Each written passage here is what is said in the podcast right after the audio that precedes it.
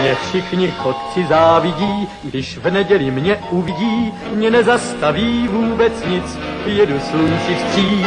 Já všude každý koutek znám a pěknou cestu vždycky mám, mě dobrý vítr provází, nic mi neschází. Hello, sziasztok, üdvözlök mindenkit, én András vagyok, ez pedig a Túnáp című podcast sorozat legújabb adása. Műsorvezető kollégáim ezúttal Ákos. Sziasztok! És Gáspár. Egy régóta tervezett adással készültünk nektek, ugyanis a nyár legfontosabb filmjeiről fogunk nektek beszámolni, illetve picit még az ősznek az elejé premierjeiről is beszélünk nektek. Hogyha jól számolom, akkor 7, 8, 9, 14 filmről lesz majd szó. Ez egy rövid adás lesz. Így van. A nagy részét valószínűleg már ti is láthattátok, tehát ilyen nyári nagy premierekről lesz szó, mint például ugye Baby Driver, Dunkirk, Pókember, Majmok bolygója, de lesz szó kisebb alkotásokról is, illetve egy Netflixes gyöngyszemről is, ami ugye egy régi kultikus sorozatnak az adaptációja. A világ legjobb filmjével kapcsolatban igazából annyit tudok mondani, hogy továbbra is zajlanak az előkészületek a következő fordulóra, és nem tudunk pontos időpontot mondani, de az biztos, hogy hamarosan érkezik. E, e, ez kezd egyébként olyan lenni, mint George R. R. Martin. igen, igen. De hát jó munkához idő kell, ugye nem akarjuk összecsapni, mint ezt tette ezt a sorozat. Nem, nem, nem. Tehát nem akarom rugdosni. Jó volt az a hetedik évad, csak picit azért elkapkodták a dolgokat. Na, vágjunk akkor bele. Összességében hogy éreztétek amúgy ezt a nyarat? Mert érdekes, hogy box office szempontjából anyagilag nagyon rossz számokat hozott, tehát rengeteg film bukott, rengeteg film teljesített alul, és ha jól emlékszem, akkor talán valami rekordot is döntött, hogy azt hiszem 2001 óta nem volt ilyen alacsony a látogatás egy bizonyos hétvégén. Viszont szerintem a filmeknek az általános színvonala sokkal jobb volt, mint a tavalyi. Ti hogy éreztétek ezt a nyarat? Mennyire voltatok elég, megelégedve az általános színvonalal? Én pont azt gondolom, ami, a, ami a, az eredmény, hogy a nagyon kiugró, hű, de ö, odacsapós film az szerintem se volt, de hogy volt egy csomó, ami ilyen, ilyen jó, oké, szórakoztató, megnéztem, jó, ö, esetleg újra nézem de, de hogy nagyon, nagyon kiemelkedő, az, az, az nekem se volt. Meg pont más, hogy érzem ellenkezőleg, mert tavaly nyár az valami büntetően rossz volt. Utáltam, mert kb. egy olyan film nem volt, amire azt mondtam volna, hogy, hogy azt a de jó. De most főleg július, uh, július hónapra azt tudom mondani, hogy, hogy basszus. Hogy nekem abban a pár hétben, azt hiszem ilyen négy hétig tartó filmmaraton volt, és a, azok a filmek nekem így tényleg ez a többször nézős, vagy éppen a zseniális, vagy mestermű, ezek között ugrálnak azok a filmek, úgyhogy nekem, nekem ez a nyár, ez, ez iszonyat mód tetszett, az augusztus az eléggé bekábult, úgyhogy nem, nem is értem, mi történhetett, hogy ennyire borka szezon volt, elosztották volna szerintem azt a négy-öt filmet augusztusig, és akkor tök jó hmm. lett volna minden. Csak én hallok ilyen fura hangot a háttérből, mint valami valami. valami podcastel, vagy mi a bár? Reménykedtem benne, hogy nem hangzik, mert van itt a szomszéd kutyája, és ezt nem fogja hagyni. Jó, akkor nem baj, legalább már tudjuk, hogy mi ez a... És én is galamnak hittem simán. De az a jó, amíg galamnak hiszitek, az természetesen igen, én is úgy látom, hogy tehát ilyen hatalmas nagy kedvenceim nekem se voltak az idei nyárból, de összességében abszolút elégedett vagyok a színvonallal, tehát tényleg a tavalyi évhez képest általánosan jobb, jobbak a filmek. Nekem sajnos ezek a kritika által körberajongott alkotások, mint például a Majmók bolygója nem karcolt annyira, és emiatt mondom kimaradtak az igazán nagy klasszikusok, de összességében sokkal több jó filmet láttam, mint mondjuk tényleg 2016 nyarán. Augusztus pedig általában egyébként azért nem szokott erős hónap lenni, tehát néha-néha becsúszik egy mondjuk egy galaxis őrzői, azt hiszem, ami szintén augusztusban indul, de például a Suicide Squad volt tavaly, ami bár anyagilag megtérült, de igen. Mire? Valamire biztos. Valamire. Jó szar. De tehát az augusztusi hónap az általában ez az ilyen dump month, tehát hogy oda teszik a stúdiók azokat a filmeiket, amikben abszolút nem bíznak. Úgyhogy hát érdekes lesz, hogy most az évnek a hátralevő részében még uh, box office szempontjából ugye hogy alakulnak a filmek, a Star Wars biztos robbantani fog, hát a Blade Runner az már ugye más kérdés lesz, hogy azzal mit kezdenek majd a nézők. Ugye olvastuk a hírt, hogy valami 150 perces lesz, hogy mennyi. Tehát... Ja, ja, stábista nélkül 153 elvileg. Ez durva lesz. Hmm. Meg hát jön, jön a Kingsmanre leszek én kíváncsi, hogy egy R-kategóriás film mennyire fog jól teljesíteni, ami ráadásul egy folytatás, és, és ja. nem ja, ja. egy olyan nagy franchise része, úgyhogy meglátjuk. Ja, hát az első rész az nagyjából jól hozott a konyhára, már, ha jól emlékszem, akkor ez inkább az februári vagy márciusi premier volt. Ja, ja, ja, ja. De szerintem ez is rendben lesz, főleg ha jó a film, akkor akkor pénzüknél lesznek. Uh-huh. És egyébként akkor mondjatok egy filmet a nyáról, ami, ami nektek így a csúcspontot jelentette. Hm. Húha. Csak egy. Nekem a Pókember. Az egy? Igen, igen új, újra néztem, és... Tomi, Tomi meg már annyira jó volt. Igen? Nekem meg a, én a Dunkirk-öt mondanám. Uh-huh. Ö, hát ha azt nézem, hogy mennyire élveztem a, a filmet, akkor nekem is Pókember, de ha azt nézem, hogy talán minőségileg melyik nyújt többet, akkor én is a Dunkirk-öt mondom. A Baby Driver-től picit többet vártam, de egyébként az is teljesen rendben volt szerintem. Akkor vágjunk is bele, ha már ennyit méltattuk a Pókembert, ugye a Pókember hazatérés a Marvel idei igazi nagy dobása. Ez volt az első, ugye? Aztán jön majd a Thor, én nem vártam nagyon sokat ettől a filmtől, mert valahogy Galaxis úgy az előzet... is. Galaxis őző is, igen, igazad van. Tehát a, valahogy az előzetesek nem tűntek annyira kecsegtetőnek, tehát a látvány az elég ilyen fapados volt, igazából a sztoriról semmi nem derült ki, a főgonoszról semmi nem derült ki, humorból nem jött sok át, tehát hogy nem tűnt annyira uh, figyelemfelkeltőnek ez az előzetes, és ugye bár láthattuk, hogy a polgárháborúban uh, nagyon eltalálták a, ugye az új pókember karakterét, de ez nem jelenti azt, hogy ugye itt új írók dolgoztak vele, nem jelenti azt, hogy ugye ebbe a filmbe is sikerül átörökíteni azt a vagányságot, meg azt a fiatal ö, frissességet, ami ugye abban a filmben is megvolt. De azt mondanám, hogy abban szerintem egyetértünk, hogy, hogy az egyik legjobb, hanem a legjobb pókember film érkezett meg a mozikba. Abszolút. Így van. Jó, ö, hát a sztoriról ugye nem kell sokat elmondani, ugye a polgárháború eseményei után játszódnak, ugye jól emlékszem, akkor Brooklynban ö, van pókember, és hát igazából Queensben, bocsánat, ö, nem tud igazából nagyon mit, mit kezdeni magával, tehát ugye ilyen tipikus középiskolás életet él, mellette pedig próbál ilyen csip ügyeket ö, elintézni, megmenteni. Ö, emlékeztek el, kicsit rég volt már a film, de ilyen ilyen, mit tudom én, néniket kell átvinni az úton kávé, tehát hogy ilyen szintű Ja. Igen. megbizatásai vannak. De párhuzamosan pedig látjuk a Michael Keaton által alakított főgonoszt, aki uh, ugye egyébként ez egy tök jó ötlet, aki gyakorlatilag az a munkája, hogy a, az Avengers által okozott romhalmaz kell eltakarítania, és uh, hát mondjuk rendbe rakni a várost. De aztán Tony Stark gondol egyet, és egy saját céget uh, alapít, és illetve a saját cégével végezheti el ezt a munkát, így gyakorlatilag munkanélkülévé válik a Michael Keaton.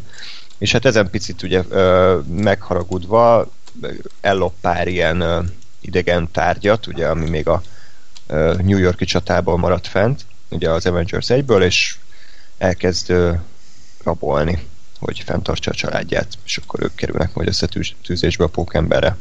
Na, akkor összességében hogy tetszett nektek a film? Meglepetés volt-e, vagy pontosan azt hozta, amit vártatok? Kínos csend. Kutya szólalt. Igen, egy kutya válaszol először. Ö, nekem pont azért az egyik legjobb élményem a nyáról, mert, mert ez az volt, amire számítottam, hogy, hogy nagyon örültem, hogy, hogy megmaradt a pókembernek ez a, amit mondtál a polgárháborúból ismert ilyen fiatalos, laza könnyedsége, benne volt ez a, ez a középiskolai, nem is azt mondom, hogy dráma, de hogy ez a, ez a csajozás, akkor most izé pókember vagyok, de nem mondhatom el senkinek, de hogy mennyire menő lenne, hogyha elmondhatnám, de, de, de mégse lehet, tehát ez, ez a vonal, meg akkor izé csajozás, nem tudom, uh, suliba teljesítés, ilyenek is benne vannak, abszolút, és, és az egésznek volt egy, egy nagyon szerintem egyedi, meg tök jó hangulata, ami, ami, ami egyszerűen bevonzott, és így ott tartott arra, nem tudom mennyi volt a film, két órára, és, és pont azért, azért nagy teljesítmény ez, hogy azért jó ez, mert nem, nem akar. Tehát nagyon jól eltalált azt az egyensúlyt, hogy, hogy ne, ne csak egy nem tudom, a 27. felvezető film legyen a, a, az Infinite Warhoz, de, de hogy ne is egy olyan film legyen, aminek meg semmihez semmi köze. És igazából tényleg az volt benne nagyon jó, hogy, hogy ugye az Avengers egy után kezdődik, azt látom, hogy az annak a mocskát takarítja a, a Michael Keaton karaktere, de közben aztán ugye a polgárháború eseményei mellett is elhaladunk, ahol ugye a pókember először feltűnik, és igazából tényleg ott vagyunk, ahol a nagy sztori tart, hogy, hogy na most akkor mi van, hogy a, a Peter Parker nagyon szeretne szuperhősködni, csak igazából nem nagyon tud, meg nagyon lehet, mert, mert nem hívják a nagyok. Kicsibe meg, Queensbe meg nem nagyon történnek olyan hatalmas dolgok, amikor megtörténnek, akkor meg ugye kicsit rádöbbenő is, hogy hát azért ez nem biztos, hogy annyira király. És és nagyon, nagyon tetszett, hogy a sztorit vitte előre, azt egyrészt a, a, a keselyűt, másrészt ugye a, a pókembernek a saját kis, kis sztoriát, és ugye az is nagyon jó volt, hogy a kettő végül összeért, amit, amire én megmondom őszintén nem volt egy nagy fordulat, ugye kiderült, hogy a, a, aki tetszik neki csajának az apja a, a, a Michael Keaton által alakított keselyű, de hogy én megmondom őszintén nem számítottam erre a fordulatra, és ezért így meglepődtem, hogy na. Én sem, abszolút. Szerintem az, az egy nagyon jól elhelyezett fordulat volt. Igen, igen, igen. Nem, nem, nem az volt, hogy, hogy 5 órával előtte kitaláltam, mert teljesen egyértelmű, nem is az, hogy a segükből húzták elő, mert, mert mert teljesen, tehát belefért abszolút, és, és tök jól működött, mert meglepődtem, hogy hajaj, mi lesz itt még. És, és abszolút, egyszerűen az, hogy működött a film, tehát vállalt valamit, és azt teljesítette, és, és, és ez szerintem egy, egy önmagában egy teljesítmény manapság, amikor nem vagy túl nagy akar lenni, vagy aztán teljesen semmilyen lesz stílus meg rendezés szempontjából, ez a film ez meg volt valamilyen, és, és, és jó volt. Hm. Uh, ja. Kicsit régen volt az élmény, ezért nem tudok annyira konkrétumokba belemenni, de, de azt tudom, hogy abszolút ajánlott, mert, mert szerintem az egyik legjobb uh, Marvel film. Uh-huh. Ja, ja, ja, abszolút. Én is tökre meglepődtem, hogy hogy tényleg tartották magukat az ígéretükhöz, és itt az adásban sokszor elmondtuk már az előzetesek kapcsán, hogy az alkotók egy John Hughes gimi filmet ígérnek, vagy hát a hangulatában azt fogják megidézni, és, és tényleg azt a fajta hangulatot árasztott az egész, és ha kivesszük belőle a pókember szálat, akkor is egy, egy kompetens gimis film, ami, ami anélkül is erős tud maradni, hogy pókembert megmutassa, és imádtam azt a világot, és azt a humort, amiben ezt az egészet behelyeztem, mert egy olyan intelligens humorral ruházták fel ezt a filmet, ami, ami meglepő volt. Egy, nem csak Marvel szinten, hanem, vagy, vagy Marvel szinten is, és blockbuster, blockbuster szinten meg aztán pláne. És tényleg az volt ebben a filmben a legjobb szerintem, hogy hogy a Földön tudott maradni, és nem, nem a világot kellett megmenteni, hanem Peter a saját életét élte, és a saját most hogy is lehetne mondani, identitásválságát követhettük végig, hogy most akkor ő, ő neki hol is a helye, hogy ő, hogy ő tényleg ő, meg akarja mutatni, hogy, hogy többre képes, de nem tudja, és teszi ezt tényleg egy nagyon pici kis térben, ami a főgonosz terén is sokkal jobbat tett a karakterrel, mert uh, most szerintem a Kesei volt így a Marvel filmeknek az eddigi legjobb Marvel főgonosza, mert A, a, a, amit elmondott az András az elején, hogy így, így kezdődött a film, hogy végül is ő egy munkás ember, aki eltakarítja a mocskot az utcákról, de hát jön a gonosz kapitalista cég, aki, aki átveszi a hatalmat, és akkor így, így azért pont, hogy Tony Stark miatt érzel ellenszenvet, és nem, nem a Michael Keaton karakter ellen, ami, ami szerintem egy baromi jó húzás volt, hogy, hogy megérthetővé tették ezt a főgonoszt, és együtt tudtál vele érezni. És baromi jó volt Michael Keaton abban a, abban a kocsis jelenetben, amit mindenki kiemel, de én is kiemelek, mert az annyira jól volt szerintem megrendezve és eljátszva, hogy feszültség volt szabályosan abban a jelenetben, amit rohadt jó volt nézni.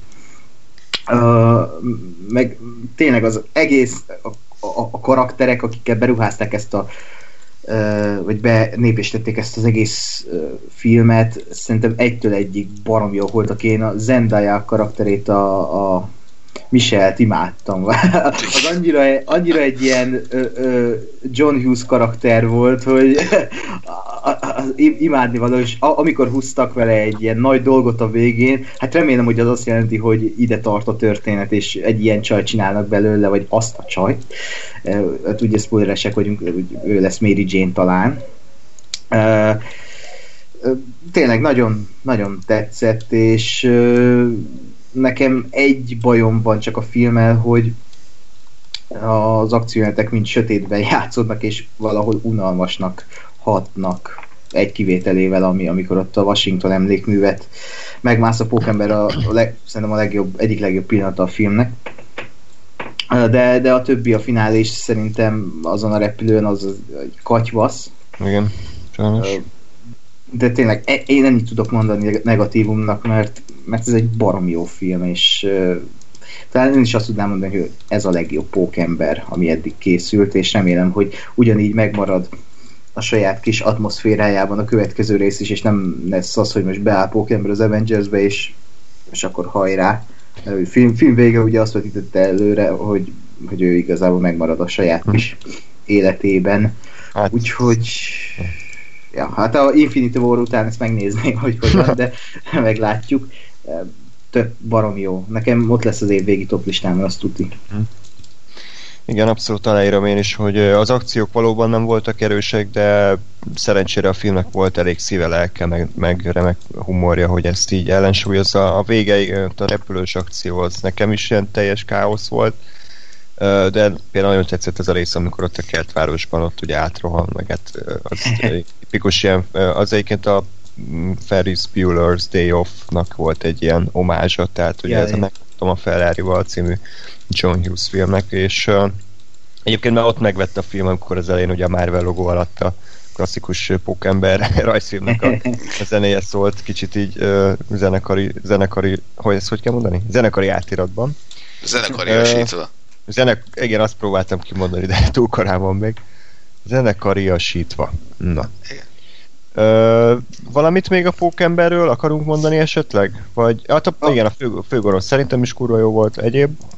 Öf, nem tudom, még annyit elfelejtettem mondani, hogy szerintem valami brilliáns volt az utolsó jelenet, ahogy behozták a stáblistát. Ott az, nem tudom, az, az, az, akkor átrögtem én, mint Hogy is volt az? Hát amikor Ménéni rájön, hogy ki is Peter. Ja, igen, igen. Mi a... És akkor bejön a stáblista. Ez, ez na, annyira jó, hogy azzal a Ramones számmal. Az, az...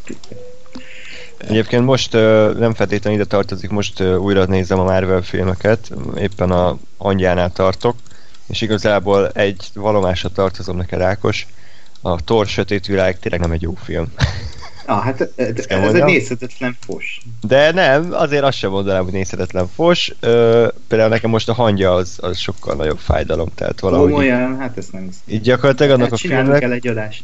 A filmnek egy órán keresztül egy rohadt házba játszódik kb. egész, és semmi nem történik. És oké, okay, hogy a vége az poén, de, de az első egy óra az halálunalmas. Sajnos, úgyhogy... Jó, hát most az, arról is meg lehet nem hogy ott is a karakterek viszik el, meg így az egésznek a hangulat, ez a heist filmes ha. hangulat, és ennyi. Nem egy nagy film, egy pókember mérföldekkel van a, egy hangyától, ez tény, de hogy azért nem, a tóra, az, a tóra, tóra a béka segge alatt van, a béka segge alatti bolha alatt van az a film. ki Uha. kritikál. Téged megsértett ez a film, úgy érzem. Hát igen, mert fú, nem, nem tartozik ide, de majd egyszer elmesélem, hogy ezt hogy néztem. Húha. Oké. Okay. Közben vertek, vagy mi? igen, kb. úgy éreztem. Na jó, akkor tehát a Pókembert nagyon-nagyon ajánljuk. Igazából ö, ne, nem árt hozzá, ha láttátok a, a polgárháborút, meg tisztában vagytok vele, hogy ki az a vasember, de igazából önmagában is szerintem abszolút nézhető ö, és, és élvezhető szórakoztató film. És a szinkron is jó volt itt egyébként, tehát nem, Ja. nem láttam eredetibe, de abszolút nem éreztem, hogy veszítene a film. Ja, meg Michael Giacchino zenéje szerintem rohadt. volt. Ja, ez nem volt rossz. Na, és ha már ennyire egyetértettük, akkor kicsit evezzünk át egy ö, ö, komolyabb vizekre. Dunkirk, vagy nem tudom, hogy kell ejteni. Dunkirk, ö, ahogy Christopher Nolan is ejti, ugye ez az idei év egyik legnagyobb dobása, IMAX Experience. Ö, ti hol láttátok egyébként? Egyszer Sima mozi, vagy IMAX? Felmentem érte egyszer Pestre, aztán utána meg itt két désre megnéztem. Láttad kétszer, jó Isten. Háromszor vagy négyszer akartam, de Atya levették a műsor alatt. De IMAX-be láttad? Én? Igen. Aha, felmentem érte, vagy Ja, hogy azért hozzátok a nagy, nagy fővárosba. a nagy almába. Ez sem. Gás? Én nem, nem IMAX-be láttam egyszer, és bőven sok volt. Nem leszel most túl népszerű, de nem próbáljuk meg azért objektíven, amennyire csak lehet eh, előadni ezt a filmet. Bocs, bocs, bocs, András, a Slash filmet ezért ö, akarták kitiltani a világból, mert a valamelyik kritikusa szitta Dunkirköt, vagy Ja, azt hiszem, igen. ennél igen, volt. Igen. Oké. Igen, de hát ugye a Christoph, ezt már nem tudom, azt hiszem veletek beszéltük, hogy eh, a Christopher Nolan fanok azok hi- hihetetlenül érzékenyek valamiért. Tehát mindig, amikor bemutatnak egy Nolan filmet, és mondjuk valaki nem 10 pontot ad el, hanem hetet, akkor gyakorlatilag ilyen halálos fenyegetéseket kap a rajongóktól, ami nem tudom, hogy miért pont a Nolan filmjei váltják ki ezt a fajta hisztériát, de mi a Dunkirk azért nagyrészt kritikailag és anyagilag is sikeres lett, most kevésbé volt, de ez durva, de mondjuk például a, a sötét lovak felemelkedésnél ott, ott konkrétan megfenyegettek kritikusokat halálosan, úgyhogy ezért ez, az elég szomorú, hogyha valakinek ennyi az élete. Tehát a Dunkirktől én speciál nem vártam annyira sokat, mert hát a bevallom őszintén nekem ugye az utolsó Christopher Nolan film, ami úgy igazán tetszett, az az eredet volt, és nekem a Sötét Lovak felemelkedés is picit csalódás lett, ugye az Interstellárról már beszéltünk, világ legjobb filmi adásban, hogy az se azért egy matyó hímzés, de a Dunkirk szerintem egy, egy régóta várt igazán jó Nolan film, és a Nolan ugye a Interstellárban úgy érzem, hogy nagyon túlkompenzált, tehát hogy őt ugye sokan cseszegették amiatt, hogy nem tud az érzelmekkel bánni, és ezért az a film az gyakorlatilag csak és kizárólag az érzelmekről szólt, hogy az apa, aki maga mögött hagyja a lányát, és egy ilyen galaktikus útra indul, és sír, és folyik a taknya nyála, és akkor a végén ott, ott a nagy egymásra találás a halálos ágyon, a fiát azt leszarja, tehát nem érdekli, de a lányával nagy az egyetértés. És akkor most a Dunkirkben meg pont az ellentétét mutatta be Nolan, hogy abszolút semmilyen szintű érzelmi szálat nem akart behozni, nincsen a háborúban otthon síró feleség, meg ilyen teneszmelékesen bevágott ilyen búzamezők, ahol rohangálnak, hanem csak is kizárólag azt látjuk, hogy 40-es években a Dunkirk nevű városba rekett, ha jól emlékszem, 400 ezer amerikai, angol és francia katona, és a németek egyre inkább jönnek, jönnek, zárnak össze, és valahogy ki kell menekíteni Dunkirkből ezt a hatalmas embertömeget, mert különben hát akár a háborút is elveszíthetik. És a Nolan ezt nagyon precízen, tudatosan mutatta be. Gáspár, ott vettél egy fura levegőt a Interstellar érzelmi szállánál, az minek Csak, köszönhető? csak mert az űrben van. Igen. Mi az, űr, mi az űr? Az nemes egyszerűsége annak köszönhető, hogy, hogy az a film is úgy volt érzelmes, hogy érzelmes akart lenni, csak nem sikerült. Tehát, hogy ez amikor most érzelmes filmet csinálok, akkor is. Most kell bőgni. Mondjuk bőgtem nem egyszer rajta én is, nem de, de hogy, tehát, hogy pont a, a világ legjobb filmre, filmjére újra nézve jutottam el én is oda, hogy teljesen értek mindenkit, aki aki a nolan ilyen szempontból támadja, hogy nem tud az érzelmekkel bárni, mert tényleg nem tud. Tehát, hogy az a, az a film, és mondom az, hogy most a Nolan elhatározta, hogy most érzelmes filmet csinál, csak, csak nem tud az érzelmekkel bánni, és ezért ilyen teljesen hülyeségek voltak abban a filmben, amiről annól beszéltem, de de na, úgyhogy sajnos nekem is csalódás volt. Térjük vissza erre. Itt, itt nem kell szavazni, tehát itt nem kell olyan szinten egymás torkának esni, bár végül is én nagyon szívesen egymás torkának esek bármikor, bármiről. Ha... Továbbítatjuk a pókembert, és a Dunker kiesik akkor. Így, így Ö, jó, jó, tehát igen, tehát akkor neked a, az érzelmi Nolan az annyira nem fek, feküdt, de hát akkor ezek szerint tetszeni kellett volna a Dunkirknek, hiszen ebbe elhagyta ezt a kicsit gyengébb vonalát, és csak és kizárólag arra koncentrált, amihez ért, tehát iszonyatosan feszes vágás, folyamatosan ilyen pulzáló zene, feszültség, izgalom, tehát gyakorlatilag ez a film, ez egy 100 perces finálé volt. Tehát ez egy olyan ez egy olyan háborús film volt, ami, ami a legtöbb háborús filmnek az utolsó csatája, ami a, a végső nagy összecsapás, csak ugye ez el volt húzva 100 percre, tehát gyakorlatilag az első pillanattól fogva az utolsó pillanatig az utolsó pillanatban tudunk csak fellélegezni, amikor ugye spoiler-spoiler sikerül a hadművelet. Tehát ezek szerint neked tetszeni kellett volna nagyon ennek a filmnek, hiszen Nolan azt csinálta, ami ezért. Hát nem, a Nolan ugyanis ahhoz ért szerintem, lásd mondjuk eredet, hogy okos. Tehát, hogy ki van találva kurva jól a történet, meg van írva kurva jól a történet, azt, hogy most a szereplők, akik előadják, vagy akik, akik abban vannak, azok nem igazán érzelmesek, az egy dolog. De azt gondolom, hogy mondjuk én csak mondom eredet, meg presztízs, ott elviszi a történet, ami, ami érdekes, meg érdekel. Itt nem vitt el a történet, mert nem volt történet. Tehát, hogy itt, itt, itt tényleg ez egy, ez egy akciójelenet volt, amit nagyjából 20. percig voltam képes értékelni, és onnantól halálosan unni kezdtem, mert, mert egész egyszerűen tehát pont ez, hogy ez egész egy darab finálé és egy darab akciójelenet, ez marha jó, csak egy filmben azért van a végén finálé, mert előtte másfél vagy két órán keresztül ültél, és arra épített a film, tehát építkezett a film afelé. De ha az egész egy finálé, akkor nincs, nincs uh, relatív vitás az egésznek, tehát nem tudom miért viszonyítani a finálét, ezért, ezért teljesen unalmassá válik. A dramaturgiailag ez így nem működik szerinted? Hát egyáltalán nem. Tehát ez az, amit ugye akciófilmeknél szoktunk mondani, hogy nagyon jó a mostani akciójelen, akciófilmeknél, hogy a két órából egy óra 50 perc az akciójelenet, csak, csak a tizedik perc után elkezded unni, míg mondjuk lásd, és előrevetitek Terminátor, ahol van, nem tudom, a két órás filmben mit tudom én, fél óra vagy három óra akciójelenet összesen, de szépen elosztva, az meg, az meg sokkal jobban működik, mert, mert egész egyszerűen építkezik, és a, és a tök jó dumálós karakterépítés jelenetek közé van becsűrve a, a, az akciójelenet, és az működik.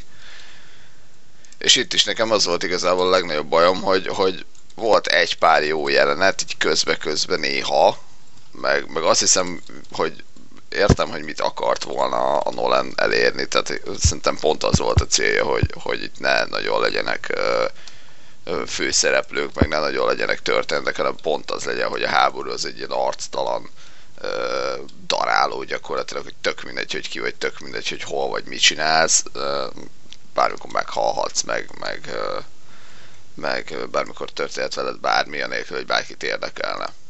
Csak, csak ehhez képest viszont szerintem nagyon... Tehát ehhez képest mondjuk a Harry Styles az nekem egy valaki. Nem azért, mert nagyon jó a színész lenne, bár szerintem egyáltalán nem volt rossz. Ha nem szereted a One Direction. Igen, igen, nagyon nagy One Direction fan vagyok. De nem, hanem, hanem nem, e, egész egyszerűen azért, mert hogyha azt akarom, hogy azt akarom a filmemmel elérni, hogy arctala hősök, akkor abban nem szupersztárokat rakok.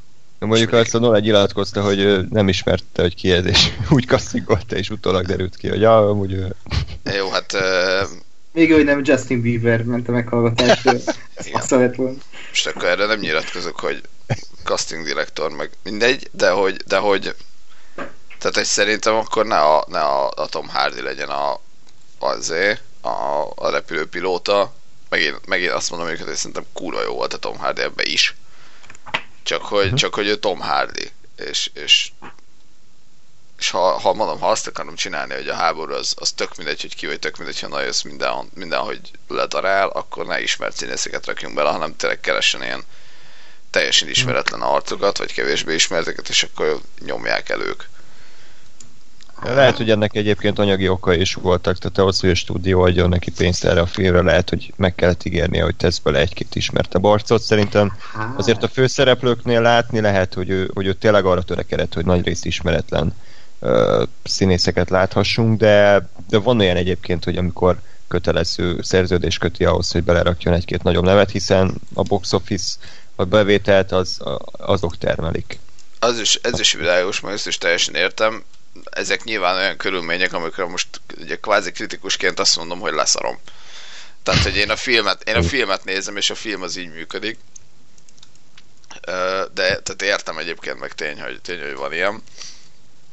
De mondjuk azt mondom, hogy akkor legyen, tehát a Kenneth Branagh-val például szerintem semmi gond nem volt. Tehát ő mint, Mhm. mint generális, vagy mi admirális, ő ott teljesen jó volt. Igen. Csak Igen, akkor, igen. mert ő nem volt főszereplő, tehát ő pont az volt, hogy jó, van egy ilyen izé, nagypapa karakter, aki ott néha bölcsességeket mond meg, meg, izé, meghozza a nagy döntéseket, és akkor legyen ő sztár, de a, a kis közkatonák, akikről egyébként a film mondjuk szólni akar, azok meg legyenek az asztalansánkig. Na, hát akkor hallottuk az érem egyik oldalát, akkor most jön a másik oldal Ákos vezényletével. Igazából én sem vártam ettől a filmtől sok minden, vagy sok mindent vártam meg Christopher Nolan, de hogy most amióta Christopher Nolan a király, azóta én, nekem ez, az a film volt az, ami oké, okay, megnézem, de annyira Mhm. nem hozott lázba az előzetes armada. Ö, és, és azt kell mondjam, hogy, hogy ez így ö, talán az egyik leg, legjobb mozélményem volt valaha, mert minden működött nekem, ami a Gáspárnak, nem? és, és nekem pont, hogy ez a dramaturgia rohadtul működött, hogy, hogy egy ahogy Nolan fogalmazott, egy ilyen VR élmény az egész, hogy ott vagy a háború köze, a csata közepén, és igazából ez nem egy háborús film, hanem egy, egy túlélő thriller. És ez nekem nagyon tetszett, hogy nem akart nem akarta levinni ezt az egész filmet egy háborús filmnek a műfajára, hanem kicsit tovább gondolva sokkal többet hozott ki ebből a témából, mint, mint, mint, mint, mint amit lehetett volna ezzel a pátosszal, meg heroikussággal, mert tényleg a háborúban semmi heroikus nincsen.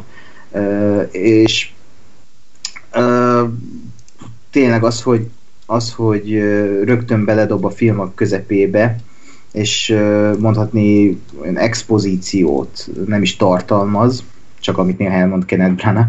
Ö, e- Ez nekem nagyon tetszett, és az, hogy arctalan volt az ellenség, lehetett volna bárki, most ilyen hülyén szólva, e- ezt nagyon zseniálisnak tartom, és szükségesnek, hogy, hogy egy ilyen élményt kapjunk. És az, hogy három részre osztotta a filmet három különböző időintervallumban, az, az megint egy olyan dolog, hogy sokan azt mondják, hogy minek, azt hiszem pont a Gáspárral beszéltük még Igen. múltkor. Én is azt Ö, mondom, hogy minek. De szerintem ez egy részről izgalmasabbá teszi a dramaturgiát, az egész filmet. Másrésztről egy ö, sokkal érdekesebb élményt tud nyújtani azáltal, hogy most elkezdődik a film azzal, hogy mm, ott vannak a mólón, és akkor bevágnak az, a, arra, hogy Tom Hardék repülnek, és elrepülnek egy hajó felett, és aztán később a hajón ott van Mark Rylance a, fia, a fiával, meg a családbarátjával, és akkor tudod, hogy, hogy aha, lehet, hogy akkor a Tom Hardy repült el felettük, és valahogy ez, ez annyira jó történetmesélés volt számomra. Én annyira tudtam ezzel az egésszel élni, hogy, hogy egy, egy ilyen plusz vetületet vitt bele az egészbe, hogy nem, nem egy lineáris történetvezetése van ennek a filmnek, hogy ez, ez nekem nagyon tetszett. Ö, A, a színészek szerintem baromi jók voltak. Tom Hardy egészen elképesztőt alakít tényleg, és nem dob ki a filmből, hogy ő Tom Hardy, hanem azok a jelenetek a, a, a, akkora feszültséggel vannak teli, és Tom Hardy meg annyira jól tud játszani a szemével, és ezt Christopher Nolan olyan jól tudja hogy imádni való, ahogy Tom Hardy alakít, és igazából a fiatal színészek is mindnyájan remekek. Nem, nem is tudom, hogy erre a filmre bevallom, én egy tízest adtam, mert nem, nem tudom, hogy hol tudnék fogást találni rajta. Talán a végén egy kicsit több pátoszt visz bele, amit nem kellett volna, de, de az se dobott ki a filmből, mert, mert szerintem ahogy ott bevágta azt, hogy Tom Hardy leszáll a géppel, és, és tényleg hm. ott is az alakítás, meg igazából ebben a filmben minden nekem, nekem nagyon-nagyon-nagyon tetszett, és egy Na. különleges élmény volt, amit a, a, ami azért lesz érdekes, hogy olyan mozi, vagy itthon is ugyanúgy tud-e ütni, mint uh, moziban ütött. Mert ez tényleg egy olyan film, amit moziban kell látni, és tényleg. És IMAX-ben egyébként itt uh, nem sokszor voltam IMAX moziban, de itt konkrétan sokkal rosszabb volt a kétdés mozi élmény, mint az IMAX. Ez annak idején a csillagok között nem volt így, de itt éreztem, hogy ott sokkal jobban behúzott a film, és ott, ott mondhatni, konkrétan leizzadtam a film végére. Itt kétdésen valahogy nem hozta azt az élményt a film, és tök jó, hogy ezt itt. Ugye az IMAX is kétdés, ugye csak ugye sima nagyobb vászon ja, ja, hát úgy, ja, de úgy értem, hogy normális igen, igen. Ja, normális vetítés. Hagyományos vetítés. Hagyományos, ja. Úgyhogy, ja, ez, ez jó. jó, meg Hans Zimmer zenéje. Hans Zimmer zenéje, az, az szerintem kilépett most a komfortzónájából, és alkotott valami olyat, ami, amire se, szerintem senki se számított, és ez így volt jó, hogy nem egy ilyen, ilyen tipikus cimmeri epikusság sugárzott a filmből, hanem mondhatni egy ambient zenét hozott, ami végig a filmen átvitt, de úgy függetlenül a filmtől nem egy hallgatóbarát zene. De a film alatt pedig brilliánsan működik, és remélem, hogy ezért legalább egy Oscar jelölést kapni fog. Ezért a zenéért? Ja.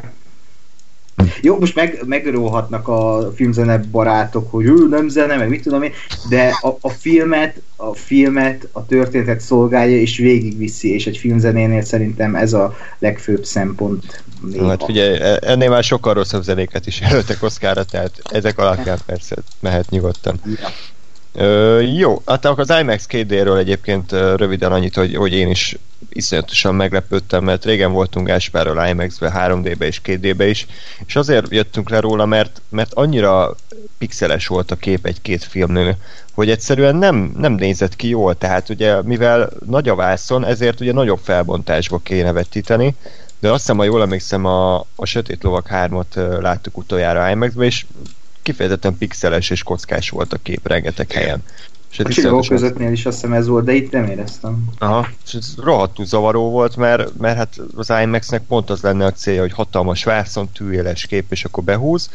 Na most nem tudom, hogy a Dunkirknél azért nem zavarta ez, vagy azért nem volt pixeles a kép, mert közben javítottak a technikán, vagy pedig, mert ugye a filmnek a nem tudom hány százalékát, de szerintem 70-80 százalékát IMAX kamerákkal vették fel, és ugye nem mindegy, hogy most egy iPhone-nal felvett képet raksz ki egy 20 méteres vászorral, vagy egy 70 mm-es IMAX filmre rögzített nyersanyagot teszel ki, tehát az, a, az IMAX élmény az fantasztikus volt, a hang, hang is barom jó volt, a kép is, tehát minden a helyén volt. A film pedig nagyjából kettőtök között vagyok, talán picit inkább Ákoshoz közelítek nekem 8 per 10, mondjuk, tehát abszolút értettem, hogy Nolan mit csinált, és szerintem azt, amit csinálni akart, azt nagyjából ö, jól véghez vitte. Ö, szerintem is feszült volt a film, szerintem is ö, jók voltak egyébként a, a színészek. Azt nem tudtam eldönteni, hogy ez a kavart időkeverés, ez, ez jót tesz neki, vagy inkább csak árt. Tehát, hogyha mondjuk csak hagyományos vágással láttuk volna az eseményeket, akkor az jobbá tette volna a filmet, vagy gyengébbé tette volna. Így nyilván volt benne egy kis ilyen puzzle, hogy akkor össze kell rakni, hogy most éppen ez ekkor történt, ja igen, itt már este van, de ott meg nappal, tehát akkor ez most azelőtt vagy azután játszódik, tehát ez picit el lehetett vele játszani, de nem biztos, hogy ez a történetnek az érzelmi vonalához hozzátett, hanem ez csak egy ilyen ö, szórakoztató kis mellékjáték volt. Ö, számomra. Engem nem dobott ki a filmből, bár volt néhány jelenet, ahol ö, inkább néztem volna a jelenetet ahelyett, hogy három másikhoz vág folyamatosan a, a Nolan, de ő mindig ezt csinálja, tehát az összes filmjében ugye rengeteg párhuzamos jelenetet vagdos, ugye az eredet végén is, ugye több helyen járunk, Sötét Lovag végén is, ö, több helyen járunk, tehát ő nagyon szereti ezt a káoszos időkezelést alkalmazni. Nekem a bajom Hát talán a vége volt, picit ott valóban átment, kicsit ilyen erőltetett szentimentalizmusban, meg nekem az utolsó pár az olyan volt, mintha így össze-vissza hagyták volna a Sony Vegas vágópultjára a filmet, mert ilyen teljesen értelmetlenül volt vége, nem is emlékszem, hogy bevágták a fejét a csávónak így a semmiből, tehát mintha egy véletlen ott maradt volna egy képkocka, nem tudom, arra emlékeztek de picit ilyen kínosan ért véget nekem a film, tehát nem volt olyan ikonikus zárókép, mint mondjuk az eredet végén, vagy a Sötét Lovag végén. Én egy, kicsit, amikor először néztem, én is ezt éreztem, mert úgy volt ennek a filmnek vége, hogy mutatták a felgyújtott repülőgépet. Mondom, ez, mhm. ez rohadt jó befejező kép. Felgyújtott repülőgép, aztán bevágják a srácot, ahogy így felsóhajt, és így becsüki az újságot. Mondom, oké. Okay. Aztán másodszor megértettem talán azt akartam mondani ezzel alá, hogy, hogy becsüki az újságot, és úgymond elengedi ezt, vagy hát, hogy véget ért az a szakasz. És e- ezt így meg tudom érteni, hogy ott az óra kecsegése is leállt, és annyira érezhető volt az egész meg a, a, a, a vége, hogy, hogy szerintem inkább ez, ez lehetett a kulcsa annak a stitnek. Csak így elvett az erejéből, érted, hogy tényleg Tom Hardy állott a lemenőn, vagy felkerül napfényében, nem tudom melyik, és ég a repülő, és ú, nagy epic záróképp, vagy bevágják a csávót, tehát az mint amit pörög az eredetnél az a kis izé, bugócsiga, és akkor bevágja utána, hogy már kérül a WC-n, és ilyen Igen, ez pont ugyanaz.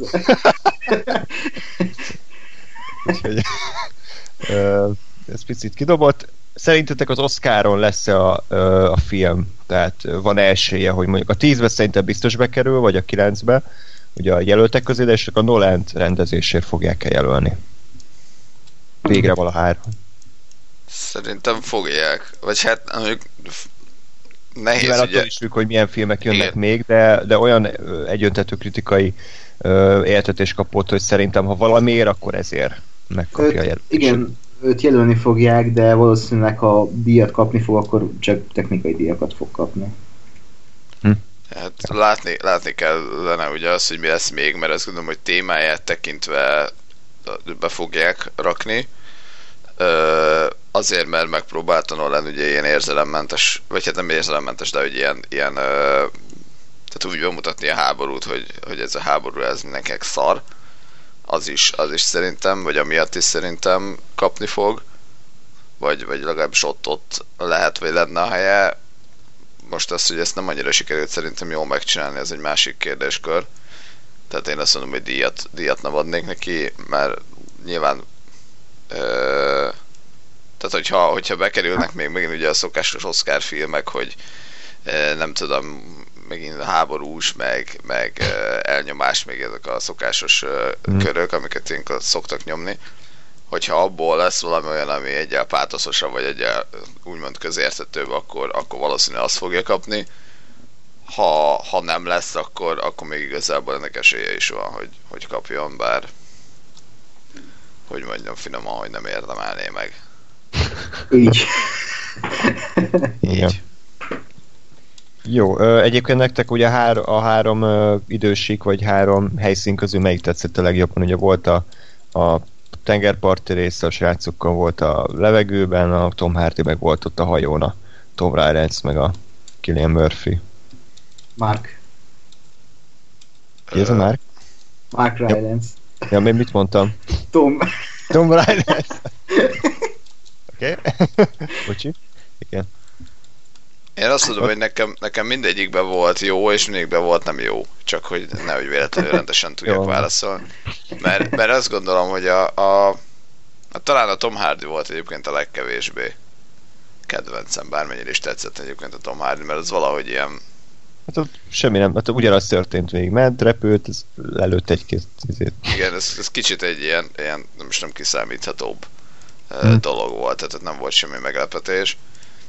A, a, a hajó, vagy mi ez a, a kis közkatonáknál a Harry styles vonal az, az, az egyen jobban tetszett, főleg az, amikor, vagy főleg az a vonal, hogy kiderült, hogy ez a másik csávó az francia, és ugye igazából csak próbálja kicsempészni magát, és, és, és mondjuk ez az egész vonal, hogy ők, ők nekik nem lenne szabad egyébként elmenni, vagy nem indokol, de hogy ők rohadtul ki akarnak szabadulni ebből az egész szarból.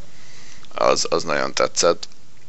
De hogy aztán, nem tudom, az, az volt jó jelent, amikor ott ugye el, elbújtak a kis, kis hajóban, és aztán ott, ott akkor próbálták kiküldeni a, francia csávót, hogy na, akkor menjék ki. De, de azon kívül meg szerintem ez a vonal se volt olyan nagyon erőteljes. Úgyhogy hát talán, talán a kis hajós ami, ami összességében azt mondom, hogy így valami volt ezzel az egész uh, post-traumatikus uh, Killian Murphy-vel, meg, meg, meg akkor meghal a kisgyerek, meg stb. De, de hát ez, ez, se, ez se olyan nagyon kiemelkedően jobb, mint a többi, szerintem mindegyik, mindegyikben volt jó is, meg, meg nem annyira jó is.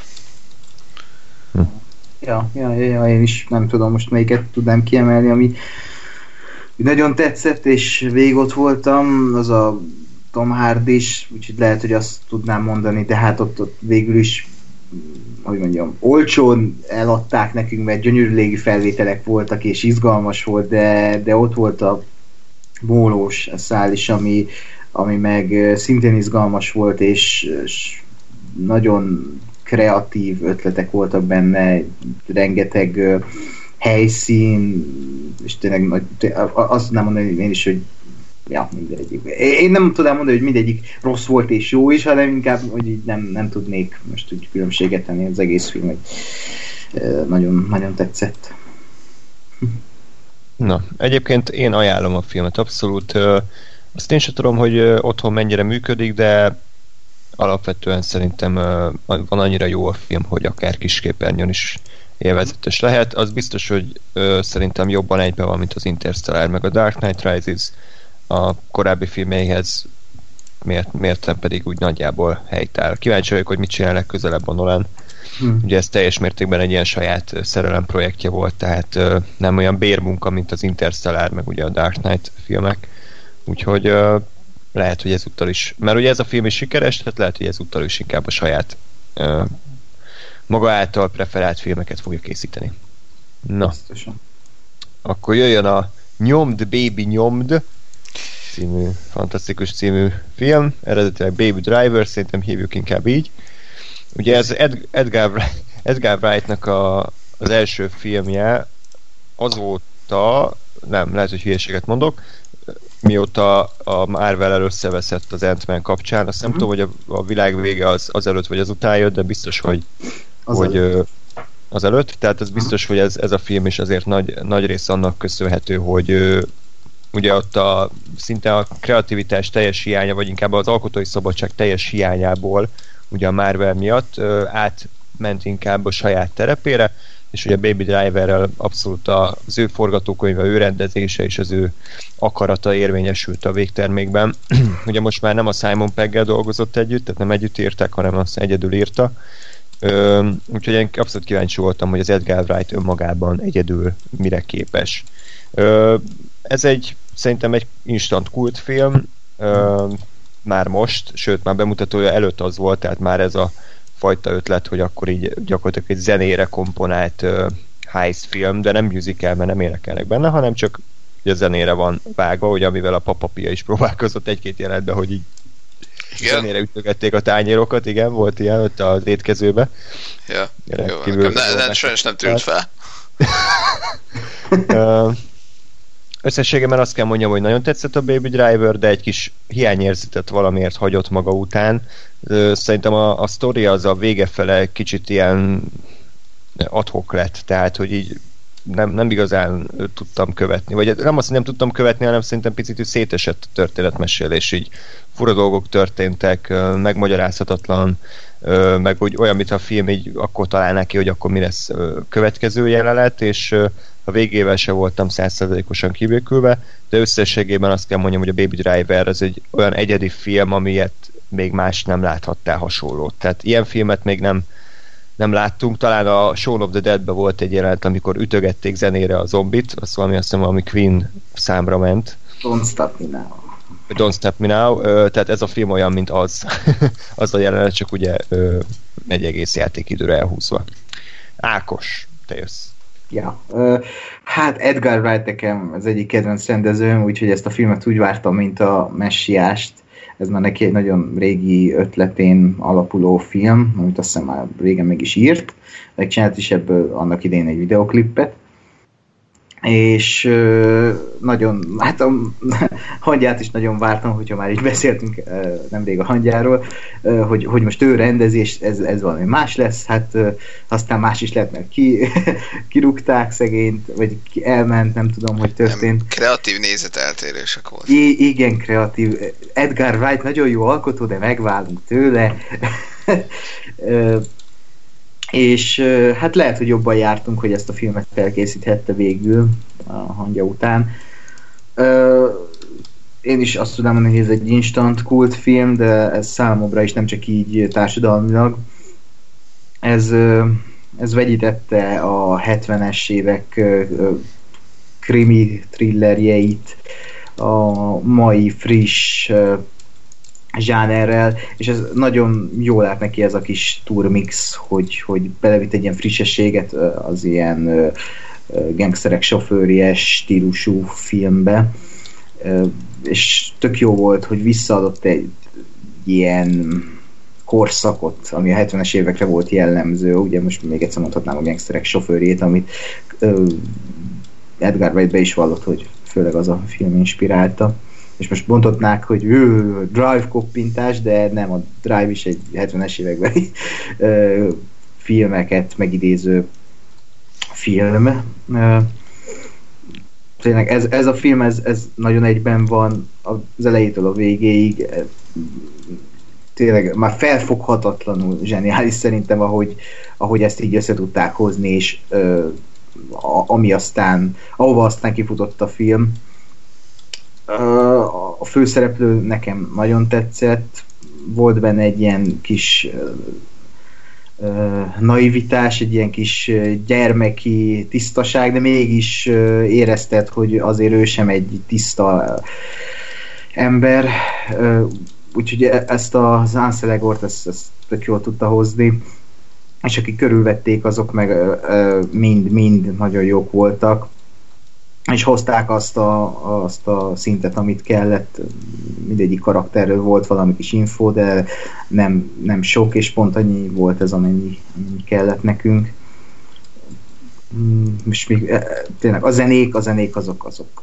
Tök, tök jó volt, hogy nem, nem ezeket a megszokott zenéket hozta, hanem, hanem nagyon sokszínű volt, mondhatni a legtöbb az, az számomra ismeretlen zene, és a, végére, amit sokan kiemelnek, ugye most az András is, hogy a végére úgy összeesik a film, vagy túl komolyan veszi magát, azt szerintem oda kellett, amikor megtörténik az a halál eset, amikor ugye megölik a hogy hívták a John Hamnek a feleség, vagy a John na mindegy, a John Hamnek, a John Ham karakterének a nőjét megölik, a feleségét, és nyilván a John Ham ezért átmegy őrültbe, és végül is egy, onnantól egy bosszú film lesz. E, és tök jól megágyaztak ennek az egésznek a film elején, hogy, hogy, ő, hogy ő erre képes, és hogy, most ha megölik a feleségét, akkor nyilván meg fogja ölni azt, aki, aki tette. És teljesen jogos, amit Babyvel akar csinálni, mert miatt halt meg a feleség, és ez, ez, ez nagyon bátor húzás volt szerintem a filmtől, hogy besározta úgymond a, a főszereplőt. És ja, meg hát a szerelmi szál szerintem nagyon cuki volt, és imádtam a, a, azokat a beszélgetéseket, és azt a kémiát, ami a két színész között volt. Kevin Spacey. Kevin Spacey. Úgyhogy én még ezt a filmet nagyon sokszor meg fogom nézni, ezt is kétszer láttam moziban, de nem elégszer, úgyhogy még szeretném, tegyék vissza a műsorra. Nem, nem, majd mondjatok még róla dolgokat, aztán csatlakozok. én azt mondom, hogy én gyakorlatilag semmit nem tudtam a filmről, azon kívül, hogy Edgar Wright írja és rendezi, és megint csak megerősödtem abba, hogy igazából így érdemes filmeket nézni, hogyha semmit nem tudsz róla. Csak ezt mondjuk pont a manapság elég nehéz elérni. Ja, ezt nem reklámozták, igen. Hát, igen.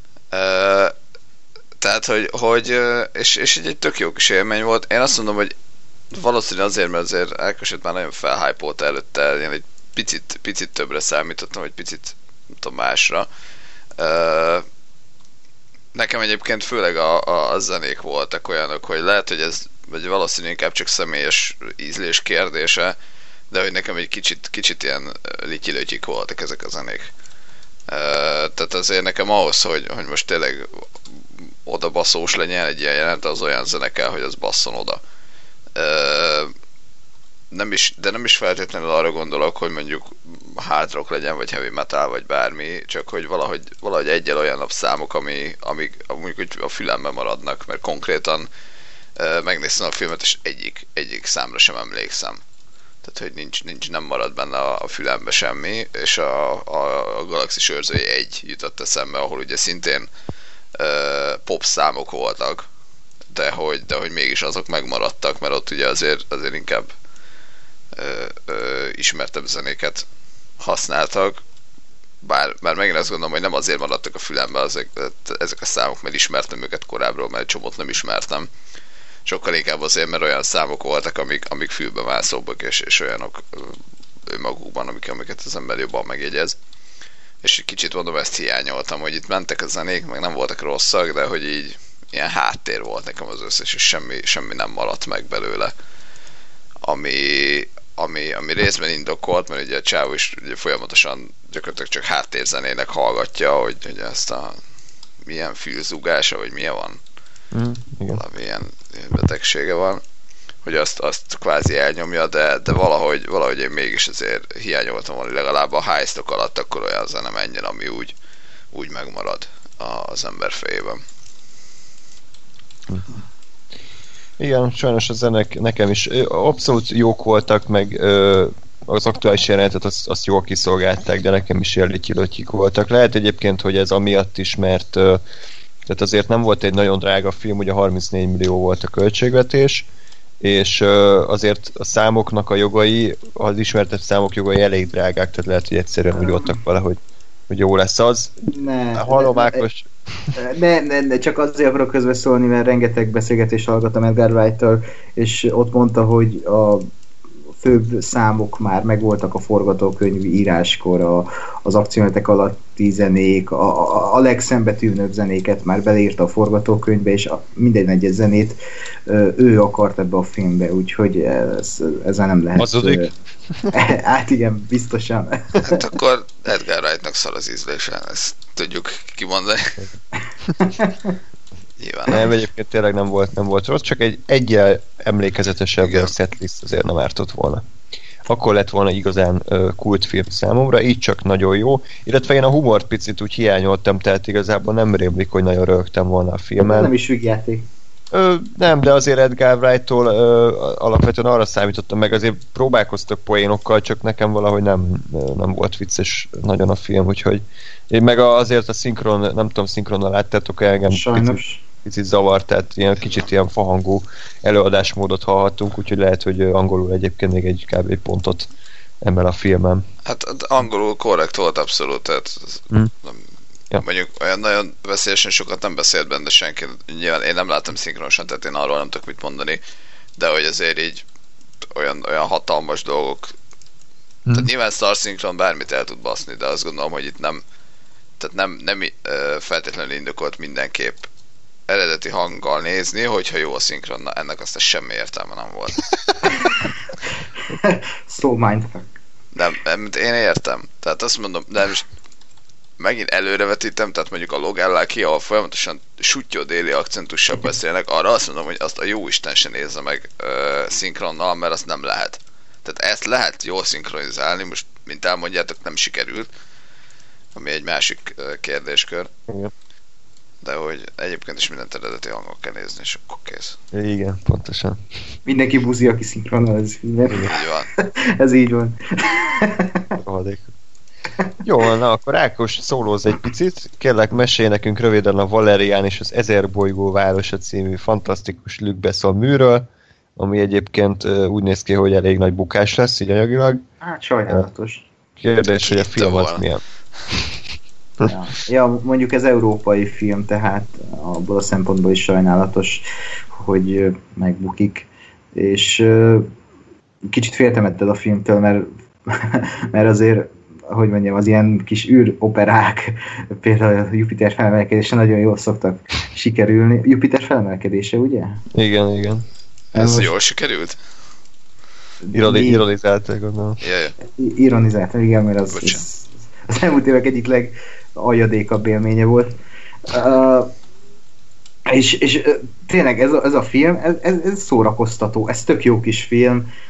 Uh, egy igazi űro, űropera, amiben érzed, hogy rengeteg ötlet van, el akarsz merülni ebben a világban, és el is tudsz merülni, és nem, nem, nem ezzel a tipikus amerikai blockbuster dramaturgiával operál, mint amit megszoktunk, hanem, hanem kis mellékküldetésekben vesznek részt a karakterek, néha a fősztorival foglalkoznak, és ez annyira jól esett nekem, hogy, hogy végre nem arról szól, hogy, hogy ki van centizva, hogy beszéd, akció, beszéd, akció, hanem, hanem egy ilyen kicsit szabadabb ö, elbeszélésmódja volt ennek a filmnek, és tök jót tett neki, és ez végviszi a filmet, meg az ötletek, és az, hogy érzed, hogy ez egy ö, űropera, a, té, ahol tényleg érzed, nem mint a Jupiter felemelkedésénél, viszont ami egy kicsit alássa a filmet, az a forgatókönyv, az, az lehetett volna egy kicsit ö, ö, okosabb, vagy hogy is mondjam, és a, a, amit mindenki kiemel, de sajnos én is pedig imádom Dan Dihan, de hogy, hogy ő, ő egy kicsit nagyon félrekasztingolás volt ebben a filmben.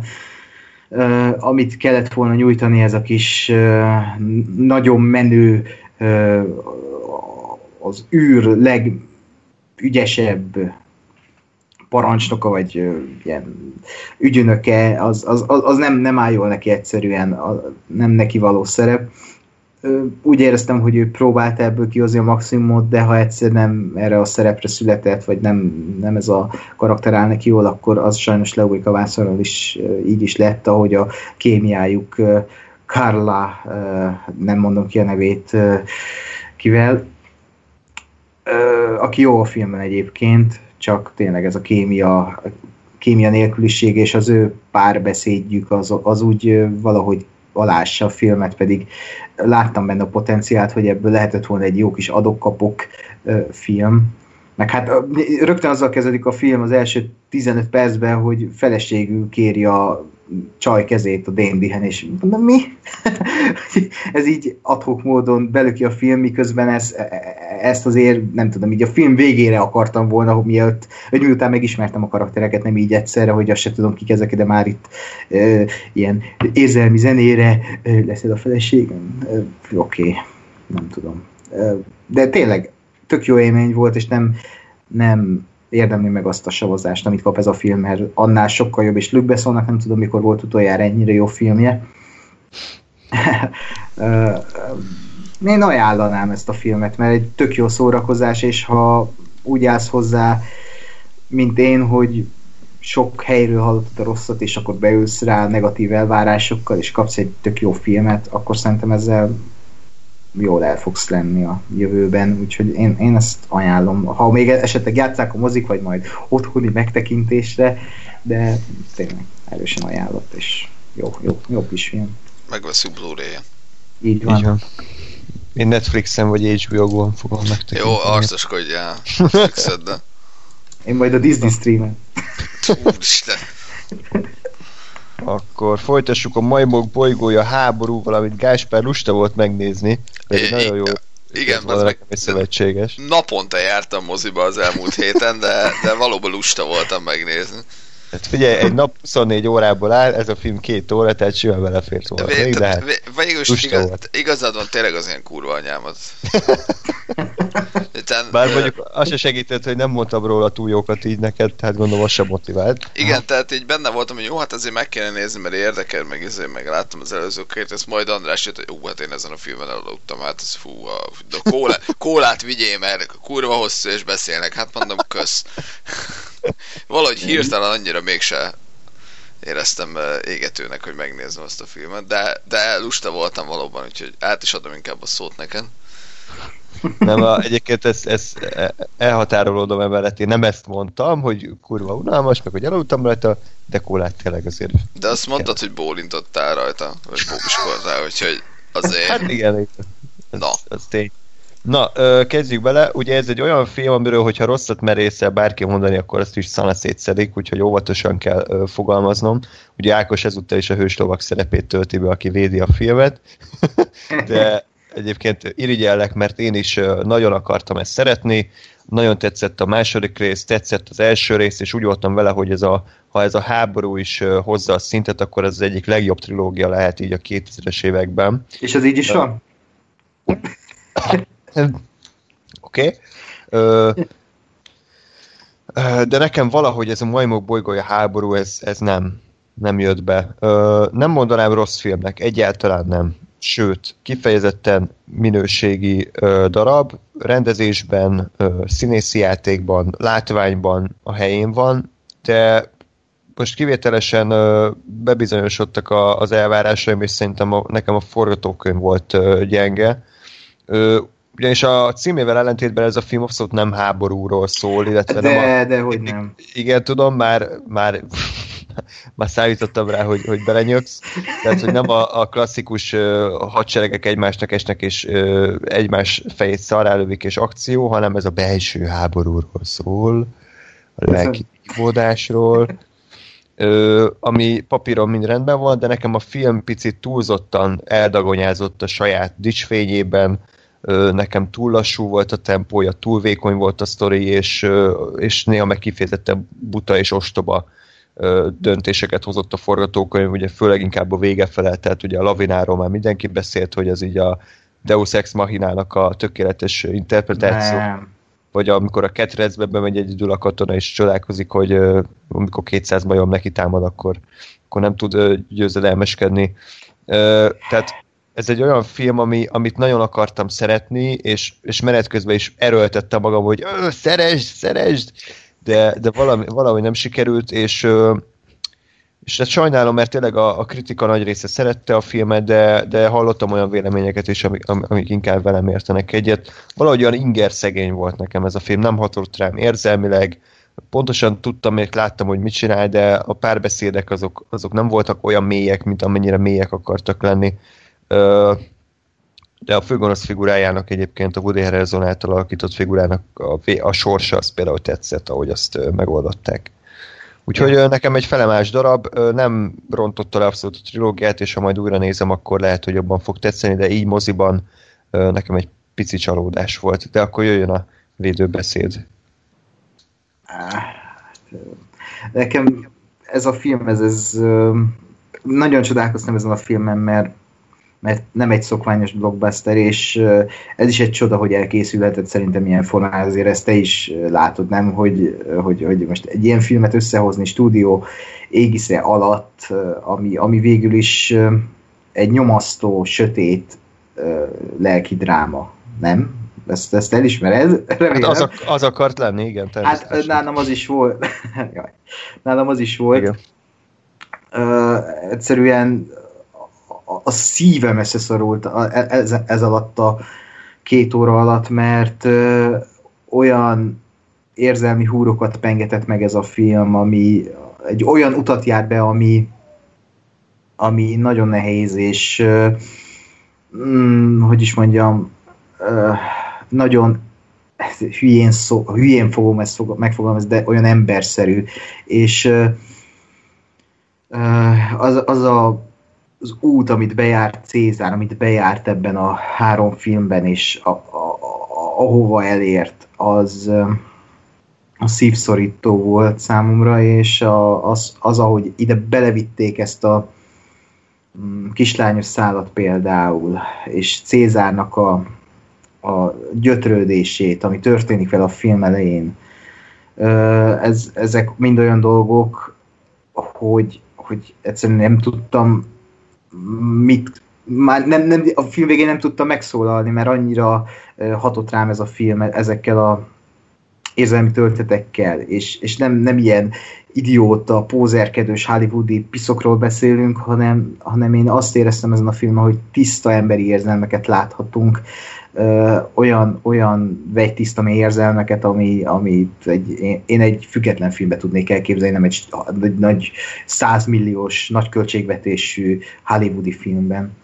Ö, és ezt mindezt ugye úgy teszik meg, hogy mondhatni majmok a főszereplő, Candy Serkis nem tudok róla mit mondani, mindenki elmondott róla mindent, én is szeretném, ha valamilyen díjban részesülne, mert amit ő és az effektesek összehoztak, az az szerintem ezt a karaktert így egy Corleone mellé juttatja meg a legnagyobbak közé, akik ott lesznek a filmtörténelem során már az idők végezetéig.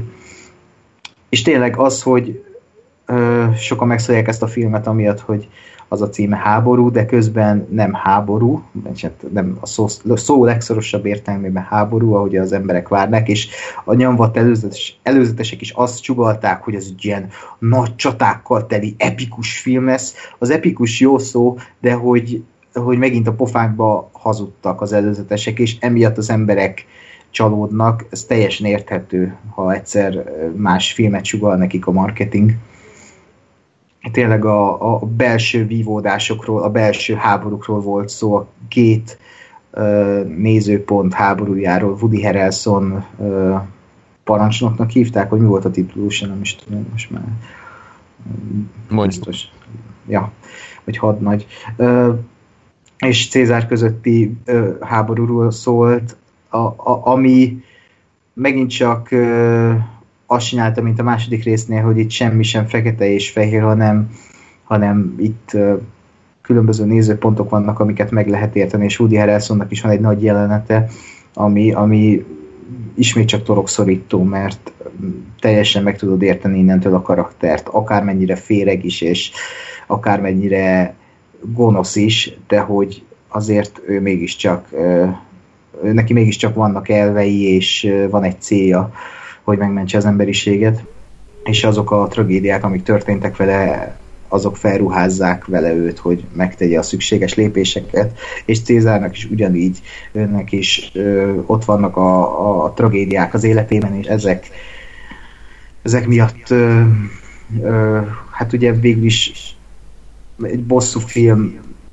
még kerekedik az eleje, aztán az ő ö, hogy mondják ezt, hogy ö, hülyeség, mondjuk a hülyeségnek, mert ö, ott hagyja a csapatát és elindul, hogy beteljesítse a bosszúját. Ez, ez egy ilyen hogy mondjam, kicsit felindult lépés volt tőle, és aztán onnantól a film, hogy elkapják egy ilyen nagy szökéssé, nagy szökés inspirált a filmé a hullát. Mondhatni egy holokauszt filmé egyébként, ami nagyon durva volt, így, még így. És én, én egy olyan trilógiát azt a Matt és Rupert Wyatt, ami, amit, amit én meg nagyon sokszor fogok nézni, és ott lesz szerintem a legnagyobb trilógiák között. Legalábbis nekem már ott van. És a vége, a vége azt szerintem volt Deus Most miért, miért lenne azért, felrobbanott a, az egész kóceráj, persze, hogy elindítja a lavinát, tök jó ki volt az találva. Úgyhogy nekem a vége is egy, egy szívettépő befejezés volt azzal, ahogy véget ért Cézárnak az útja, és, és tényleg megtalálták a paradicsomot. Hmm. Úgyhogy én nem, én nem szeretnék több majmok bolygója filmet, ha bár lesz még, de ez egy tökéletes befejezése volt egy, egy tökéletes trilógiának. Hát bár csak azt a filmet láttam volna, amit te, és uh, igazából ezt mind érzékeltem, amit a film uh, akar, csak mondom rám nem volt hatása, meg nem éreztem annyira mélynek, meg annyira milyen ja. szántónak, mint, mint amennyire te, vagy amennyire a film ezt elő akart adni. Én úgy éreztem, uh. hogy egy, egy teljesen átlagos és uh, ezerszer látott sztorit látunk, csak lassabban és több uh. csönddel, több szünettel. Azt még hadd mondjam el, egy, egy nagy negatívumot tudok mondani. Nekem a comic relief karakter baromira nem működött. A, az első felében még működött, de amikor történt valami szörnyűség, és akkor a következő jelentben az a poén, hogy fordítani a távcsövet, az, az nem vicces, az, az ilyen Jar Jar effektus, az, az kidob a filmből, úgyhogy őt kicsit vissza lehetett volna venni. Nem, nem baj, hogy ott volt, de hogy egy kicsit vissza kellett volna venni a, Bad Ape karakteréről. Igen, igen, egyébként ez engem is kidobott egy csomószor, de hát próbálkozott a film. Azért nem volt nézhetetlen a, az a karakter, csak tényleg a, Ja, az nem. elhelyezése volt a gondok, hogy hova helyezik el a humort, tehát ez nem mindenhova illetétlenül. Ja, ja. Ö, ajánlom a filmet, mert, mert tényleg ős csak ö, azért nagy sekkel hozzá, tehát valami 140 perc, és ö, bár nincs itt a Lóri, de igazából ő az ő véleménye is hasonlít az enyémhez, egy picit csalódott ő is, nem, nem volt rá túlzottan nagy hatással a film. Ö, jó, akkor lépjünk tovább egy ennél sokkal, sokkal mélyebb alkotásra, ez pedig a, ugye a mély óceán és tenger miatt ez a Baywatch, ahonnan ki kell az embereket menekíteni. Gáspár, itt vagy? Igen, Na, Megér, ak- megéreztem, hogy a béves következik, úgyhogy Ez pont, az. pont uh, visszaraktam a hangot. akkor mesélj picit, légy szíves erről a fantasztikus vigyátékról. Ja, Istenem. Kellemesen szarnak tűnt a távolból, úgyhogy úgy gondoltam, hogy meg kell nézni. Ö, Erre András sajnos nem sikerült rávenni, úgyhogy ö, egyedül otthonomban tekintettem meg ezt a filmet. Ö, És ö, igazából az volt a legnagyobb probléma, hogy nem volt annyira szar, mint amennyire szerettem volna, hogy az legyen. Ö, Egyedül láttam, vagy ja, nem Ágnes, te is láttad, is jó, jó, jó, oké. Akkor majd a, azokra a részekre, amikre emlékezni kell, azokat majd te mondod meg. Igen, én biztos fogok rá Ilyen emlékezni. sztori, meg ilyenek. Hát igazából én annak idején azért néztem a sorozatot gyerekként, mint szerintem mindenki bármennyire is tagadják emberek. És, és ez úgy érdekelt, hogy mit, mit hoznak ki ebből az egész uh, sztoriból így a tudom, 2017-ben Ö, meg mennyire lesz más, vagy mennyire, mennyire lesz komolyan vehető, és igazából a, a ahogy mondtam, a legnagyobb probléma az az volt, hogy nem volt teljes mértékben tré ez a, ez a film, hanem, hanem megpróbált, tehát egyrészt, egyrészt voltak olyan pillanatai, amikor nagyon legalja vígjáték volt, ebből hál' Istennek kevés volt. Volt olyan, amikor, amikor ilyen közép, középszerű mostani vígjáték akart lenni, és volt, amikor egészen jó pillanataiban, amikor gyakorlatilag egy ilyen önreflexív, és ez a, a kicsit saját magát, és kicsit az eredeti sorozatot uh, kifigurázó, de nem, nem rosszul, és nem, nem béna parodisztikusan uh, uh, ki, viccelődve előadó jelentek voltak. Ennek uh, a mondatnak valahol volt értelme és, és ezekből sajnos kevés volt, és igazából a legnagyobb problémája a filmnek az az volt, hogy, hogy ezek között csapongott, és nem igazán tudta eldönteni, hogy, hogy akkor mi akar lenni tulajdonképpen, és emiatt ö, valójában egyik se lett, és ez a, ez a legnagyobb problémája, hogy nem tudta eldönteni, a, hogy, hogy mi akar lenni. Ö, Ákos, sztoriról kérlek. Hát, sztori, az is egy ilyen tipikus vígjátéki sztori, hogy most uh, van a Baywatch, és a Baywatchon uh, egy ilyen uh, nem is tudom mi volt, egy ilyen befektető nő személy, vagy valaki drogot csempész be, amivel nem tudom mit akar elérni, de hogy be akarja fektetni azt a pénzt ingatlanokba, vagy nem tudom. Eh, Nem, nem, az a baj, hogy nemrég láttam ezt a filmet, de már nem is emlékszem rá, és nem is érdekel egyébként, mert tényleg ennyi a sztori, hogy ott a Baywatch, valaki drogo, drogozik, vagy ö, ö, droggal üzletel, és akkor a rokkéknak meg kell állítani ezt a gonosz nőt, ö, és akkor húha, ö, ami tetszett ebben a filmben, hogy tényleg néha így beszólt önmagának, hogy mi a fasztak foglalkozunk ezzel, amikor ez a rendőrség dolga. ez, ez tök nyilvánvaló, mindig is nyilvánvaló volt a Baywatchban, és ezekben a pillanatokban vicces volt, de ez kb.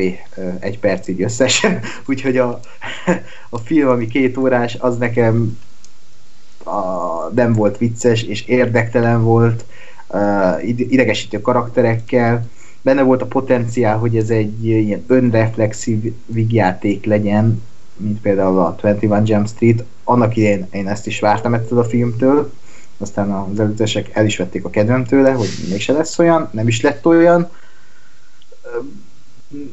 Immelámmal vannak benne poénok, így fél, órán, fél óránként egy, egy-két momentum, de az a baj, hogy ez egy nagyon unalmas, ingerszegény film, ami, ami, amiben az a legnagyobb poé, hogy Zac Efron nőnek öltözik, vagy hogy Zac Efronra hullazsír potyog, vagy hogy Zac Justin Biebernek hívja a Dwayne Johnson, és folyamatosan ilyen poénokkal dobálózik, és persze vannak a tipikus a beszorul a farkam a, a napozó ágyba poénok, ami aztán megint ha-ha-ha, de vicces, kurvára nem, és erről le kéne szokni a mai, vigyát, a mai amerikai vigyátékoknak, mert, mert e, nem értem, hogy miért viccesek a, az ilyen obszén poénok, de valaki biztos majd felvilágosít, szerintem nem Gáspár lesz az. Hát nem, mert a tuskó közönségnek ez kell, ennyi. Ez, és egyébként Magyarországon, azt, ha jól emlékszem, ez a film, ez kurva sokat hozott. Hatalmas nézőszáma volt, és köszönöm, hogy ismét csalódnom kell a magyar emberekben. Magyarországon ö, lett sikeres? A, hmm. ja. De Amerikában bukott. A, a, a, a Tatszán bukott, ja. Igen, abszolút. Ö, ja, ja, igen? Azt is, azt is gondolom egyébként, hogy azért ebben közrejátszik az, hogy, hogy azért szerintem Magyarországon ez a sorozat azért egy elég, elég nagy sikerű dolog volt, meg ja, elég, tehát tényleg mindenki nézte, mert, mert simán van olyan egyébként, hogy, hogy egy, egy adott sorozat nagyon próbál kitalálni, hogy mi volt az, ami, ami hasonló volt, és már egyszer belefutottam abba, hogy a, hogy a, a, abba az országból ismer, jövő ismerőseimnek fogalmuk nem volt, hogy mi ez a sorozat, ahonnan, ahonnan jött, csak nem, nem teszem, hogy mi volt ez. Barátok. Mindegy. Tessék? Nem, nem a barátok közt volt. De mindegy, De szóval, hogy, szóval hogy, hogy ugyan a Baywatch amerikai sorozat, de hogy, de hogy uh, mégis azért Magyarországon sokkal nagyobb uh, kultusza volt és van, mint, mint, uh, mint esetleg Amerikában, és ugye ott Amerikában, ahol mit tudom, mert tényleg a 90-es években volt 26 ezer sorozat, Magyarországon meg volt három, amiből ez volt az egyik. Uh, azt gondolom, hogy ez, ez, ez is sokba játsz, és közrejátszik abba, hogy ez, ez nálunk sikeres lett. Meg, ja, a, hát... meg a másik, hogy igénytelen a magyar közönség, de hát az már... A... Igen, ezt akartam mondani, hogy sok más igénytelen vígjátékot is megnéz a magyar, és Persze. ami máshol bukás, az itt általában nyereséges. Persze, de, de ö, igen, tehát ez, amiket elmondtál, azok tényleg a, a tuskó része, az, az, azt én sem bírtam, de, de ami egyébként szerintem egy tök jó szá volt például, hogy a, az Ekefron, aki a, a lecsúszott uh, olimpiai úszót alakítja ebbe a filmben, és ugye ő, ő úgy kerül be a Baywatch-ba, hogy, hogy hát gyakorlatilag protekcióval is berakják, mert hogy ő a, az úszó, és akkor majd majd uh, az PR szempontból mennyire jó lesz nekik, hogy itt van egy ilyen ismert arc, és közben meg egy seggfej. És ugye ami nekem nagyon tetszik az az, hogy nagyon sokáig ő tényleg egy seggfej. És, mm. uh, és egészen szokatlanul hosszú ideig történik az, hogy, hogy ő egy gyökér, és, és, és nem tudja a legegyszerűbb feladatokat se végrehajtani, leszarja, hogy mi van a társaival, csak magával foglalkozik, és egy barom. És hogy, és hogy ezt tovább is teszik neki, és tényleg ebből van a konfliktus, hogy a Rock az azt mondja, hogy nem érdekel az meg, hogy te ki vagy, hogy, hogy ki voltál, ide akkor is se fogsz csak úgy bejönni, mert, mert ide az jön be, aki meg érdemli, és, és igenis végigmész a kis próbáinkon, meg, meg igenis rendesen végignyomod a tréninget, és nem fogsz csak és kizárólag protekcióból bekerülni.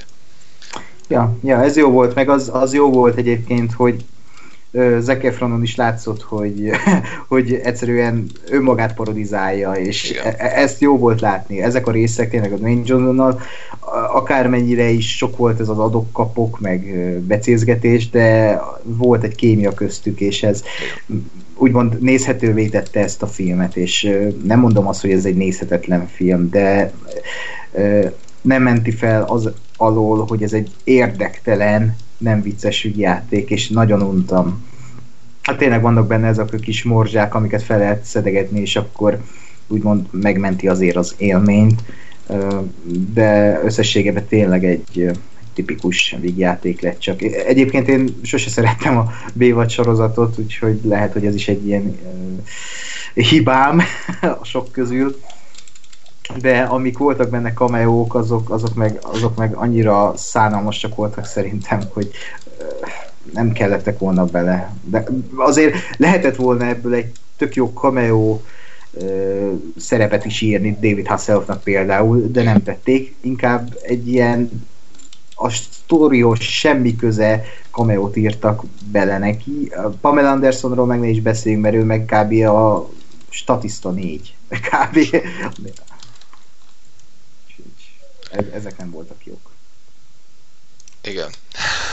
Hát nem hoztátok meg a kedvem, és Á, nem érdekel a film, tehát most azért az egy-két jó poén, én nem akarom végig szenvedni az egész szart, tehát uh, szomorú. Nem, nem mintha sokat vártam volna tőle, de reméltem, hogy hát egy 21 Jump Street uh, színvonalat hozza, de hát ezek szerint távolba sem sikerült ezt meglépniük. Hát sajnos nem. Én azt mondom meg egyébként, hogy ez se, tehát nem, nem rossz, meg nem ez a felháborító mocsadék, de hogy igazából tényleg olyan, hogy, hogy most semmit nem veszítesz, hogyha nem látod.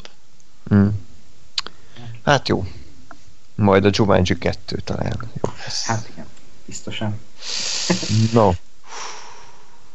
Ö, jó, akkor én gyorsan szólózok egyet. A Setét Torony című fantasztikus, epikus alkotásról egy pár keresetlen szót. Ö, Nekem egyébként ez az egyik legszomorúbb uh, premier volt az egész évben, hiszen ahogy azt már sokszor elmondtam, az egyik kedvenc regénysorozatomnak az adaptációja, és már az előzetes hírek is nagyon-nagyon rossz képet festettek a filmről, ugye már gyakorlatilag egy évtizede próbálják megfilmesíteni, több stúdión átment a dolog, Universal, Warner, mindenki ezerrel akarta csinálni, de aztán végül nem tudtak mit kezdeni, ez egyébként elég elmebeteg alapanyaggal, tehát abszolút nem adja magát olyan könnyen ez a regény sorozat, mint mondjuk a, a Gyűrűk Ura, vagy a Narnia, meg ezek, mert azok ilyen kis konvencionális, egész család beül, és akkor nézi, hogy a hős kis nyomorék törpék megmentik a világot.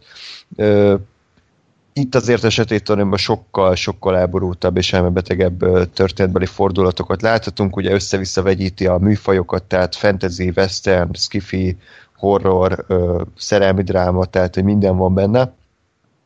És ebből az egész katyfaszból a Sony végül egy 90 perces alkotást hozott össze, ami, ami egyszerűen egy röhely, tehát hogy képzeljétek el, az összes gyűrűkora filmet, és az összes Hobbit filmet összerakjuk egyetlen egy 90 perces filmbe és azt próbáljuk elmesélni. Tehát ezt így képzeljétek el, hogy ez így mennyire sikeres vállalás. Ugyanis a Dark Tower az ezzel próbálkozik, ugye hivatalosan egyébként ez a könyvek után játszódik, de igazából ezzel se kezdtek semmit, hogy tovább vigyék a történetet, hanem nagyjából így össze beledobáltak egy-két elemet innen-onnan, de olyan, mintha a forgatókönyvírók nem is olvasták volna a regényt, hanem csak úgy Wikipédián átböngészték, hogy ah, igen, van valami ez a karakter, meg van valami torony, meg oké, okay, ez a Men in Black, oké, okay, és akkor így kész ennyi, tehát ez volt a, a nagy adaptálás, és a film egyébként nem nézhetetlenül rossz, tehát talán még ez egyben pozitív és negatívum is, ugye azért pozitív, mert igazából nem fáj nézni, tehát nem, nem egy ilyen Fantastic Four vagy Suicide Squad, hogy egyszerűen felvágod az elejét, annyira írtózatosan nézhetetlen, hanem ez a tipikus, középszerű, húgymeleg tapicskolás, amiben egyetlen egy eredeti ötlet sincsen, a karakterekkel nem lehet szimpatizálni, a film az olyan, mint a kétszeres sebességgel menne, tehát minden egyes történet fordulatot, vagy karakterépítést az egy ilyen fél mondattal elintéznek, hogy jó, jó, ezt ha haladni kell, mert ugye 90 perc az egész film. Matthew McConaughey össze-vissza ripacskodik, már mondjuk ez nem újdonság, tehát szerintem egy ilyen filmnél más nem is tud tenni és egyébként itt is hasonló ö, remek utóforgatásokat láthattunk, mint mondjuk a Fantastic Four-nál, ahol ugye már sokat meséltem arról, hogy a csajnak a parókája az így vágásonként változott, hogy milyen színű haja van, ö, és itt is hasonlót láthatunk ugye a, a filmnek az utolsó nagy összecsapását, ami egy rendkívül epikus folyosó játszódik, és ilyen üvegszilágokat dobálnak egymásra, ez a nagy leszámolás, ott a Matthew McConaughey, McConaughey-nek teljesen más haja van, mint a két percek korábbi jelenetben. Úgyhogy rendkívül átgondolt filmmel van dolgunk, és még az is vicces volt ugye, hogy mivel elhúzódott a forgatás, és rengeteg ugye újra felvétel készült, ezért a főszerep Deppet alakító Jake, ugye a kisrác, az úgy néz ki, mintha 5 évet öregedett volna a 90 perces film alatt, és az elején még ilyen kis 10 éves kis nyomorék gyerek, a végére már egy 15 éves mutáló kamasz lett, pedig ugye a film szerint kb. egy nap telt el, úgyhogy hisz, iszonyat kellemetlen.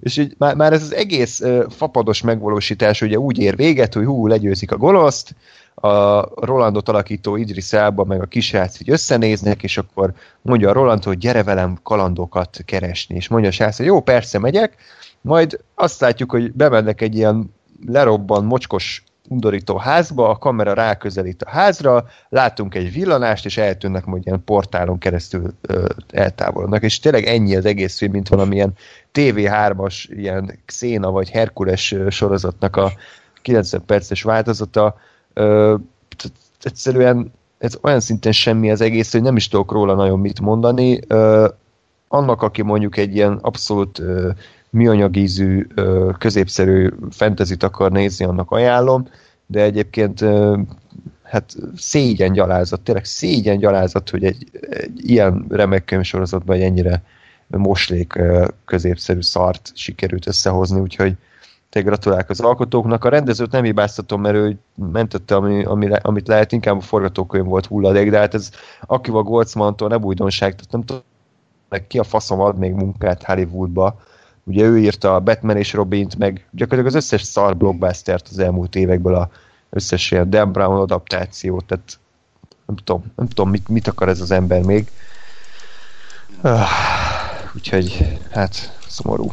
Szóval nem lesz folytatás hát nem tudom, annyira olcsó volt a film, 60 millió, hogy lehet, hogy ezt termeli, de most valami tévésorozatot akarnak egyébként csinálni, abban viszont már nem az Idriselba alakítja a Rolandot, úgyhogy azt se értem, hogy mi a fasz, tehát teljes fejetlenség és összevisszaság van, úgyhogy én azért reménykedek abba, hogy egy tévésorozat kapcsán rebootolják az egészet, és összehoznak valami jót egy HBO-ra vagy Netflixre, az tök jó lenne szerintem. Igen, igen, igen. De akkor meg lehet, hogy meg megérni rebootolni az egészet, nem? És úgy tévésorozatot csinálni belőle. Hm. Ja, ja, persze. Igen, csak hát szerintem nem fogják, mert az a baj, hogy amit például csinált az utolsó léghajlító is, hogy mivel csinált egy okádék szarfilmet, ezért így 10-20 évig nem fognak már hozzányúlni, mert bukott is, szar is lett, tehát nem akarják a, a szart, szarba tapicskolni, tehát ez, ez el lett baszva, kész, majd talán egy évtized vagy két évtized múlva ismét megpróbálkoznak vele. Hmm. Úgyhogy erről ennyit. Szerintem már senki nem beszél erről a filmről, nem is emlékeznek azok, akik elkészítették, meg akik látták annyira így a eltűnt a sülyeztőben, úgyhogy ez van, de hát akkor jöjjön egy ismét egy remek darab, a Múmia. Hát, Csak röviden. Ez Gáspár, te is láttad? Nem, ezt is lusta voltam megnézni. Ja, jó. Szégyen, szégyen. Ez nem szégyen. Ja, jó. Te voltál a hős. Uh, én nem, nem akarok erről sokat beszélni, nem is fogok. Uh, kezdjük ott, hogy szerintem annyira nem lett rossz, mint amit vártam tőle. Uh, valahogy uh, azért egy Alex Kurzman rendezte filmtől nem ezt vártam volna, hogy azért el leszek vele de ez nem jogosítja fel, hogy, hogy ez egy rossz film. Vagy inkább úgy mondanám, hogy ez az a tipikus középszerű blockbuster, ami rosszabb, mintha rossz lenne. És igazából nagyon butta az egész. Ezzel a... Úgy kezdődik a film, hogy, hogy Russell crowe találnak egy ilyen sírkamrát a temze alatt, Russell Crowe mit keres ebbe a filmbe? mindjárt, mindjárt spoilerezem. Uh, találnak egy sírkamrát, és akkor Russell Crowe így belép, ilyen nagyon bedeszen, és megy, megy, megy, és akkor a fal felé jön, és akkor elkezd beszélni. És így kinek? és elmondja az egész történetet. És tök jó volt a film eleje, mert egy ilyen kis Uncharted-os kalandfilmet sejtetett Tom Cruise-zal, meg a a, a badiával. Találnak egy, egy sírt Irakban, és azt onnan elhozzák Londonba, és akkor ott egy titkos társaság ráteszi a kezét erre a sírra, a, vagy a múmiára ott már, akik a Prodigium, vagy Prodigium, aminek a Russell Crowe a feje, aki Dr. Jekyll, ugye, és és igazából arról szól a film, hogy Tom Cruise meg akarja dugni egy múmia, de konkrétan erről szól a film, mert Tom Cruise szabad, szabadította ki, és így Tom Cruise-ban van a gonosz, és a Tom Cruise-ból úgy lehet felszabadítani a gonoszt, hogyha megsebzi a törre, vagy hát a felvágja a hasát, vagy megöli, és ö, akkor ő, belül, ő lesz a gonosz a világban. És ez a sztori a filmnek, és a múmia úgy szívja ki az emberekből az életet, hogy odafut valakihez és megcsókolja, és szó szerint kiszívja a szájából az életet, és így alakítja át az embereket múmiává, és ez a film, és nagyon jó, és, és nagyon izgalmas, vannak benne tök jó ötletek. Az elején úgy kezdődik a film, hogy látunk ilyen ilyen őskori szobrokkal, vagy ilyen egyiptomi szobrokat, ilyen tök nyugi van, és akkor kírják, hogy az ókori mezopotámia. És eltűnik a felirat, szétlövik a, a szobrokat, és akkor kijön a felirat, más név van. A mai néven Irak. és egy kurva jó ez az ötlet.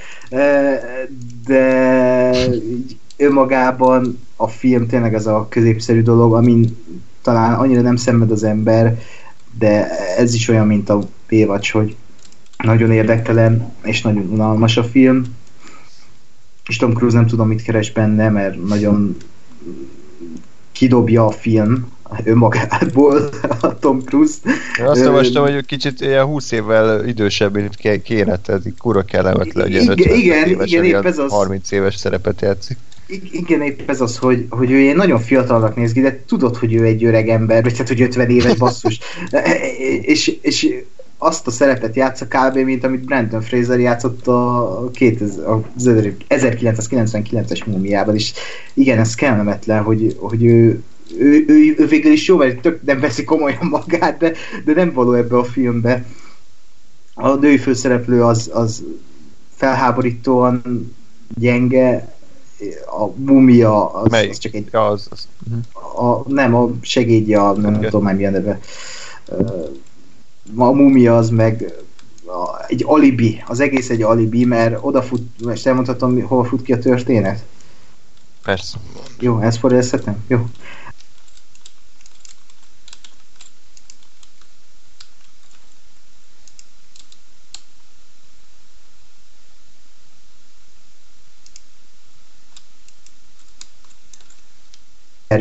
akit feltámasztott, mert a film elején megölt, de ő feltámasztott valaki epikusa mögött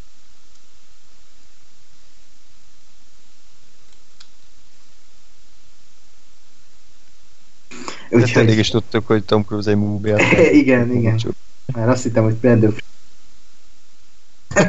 ő lesz a végén a múmia. Úgyhogy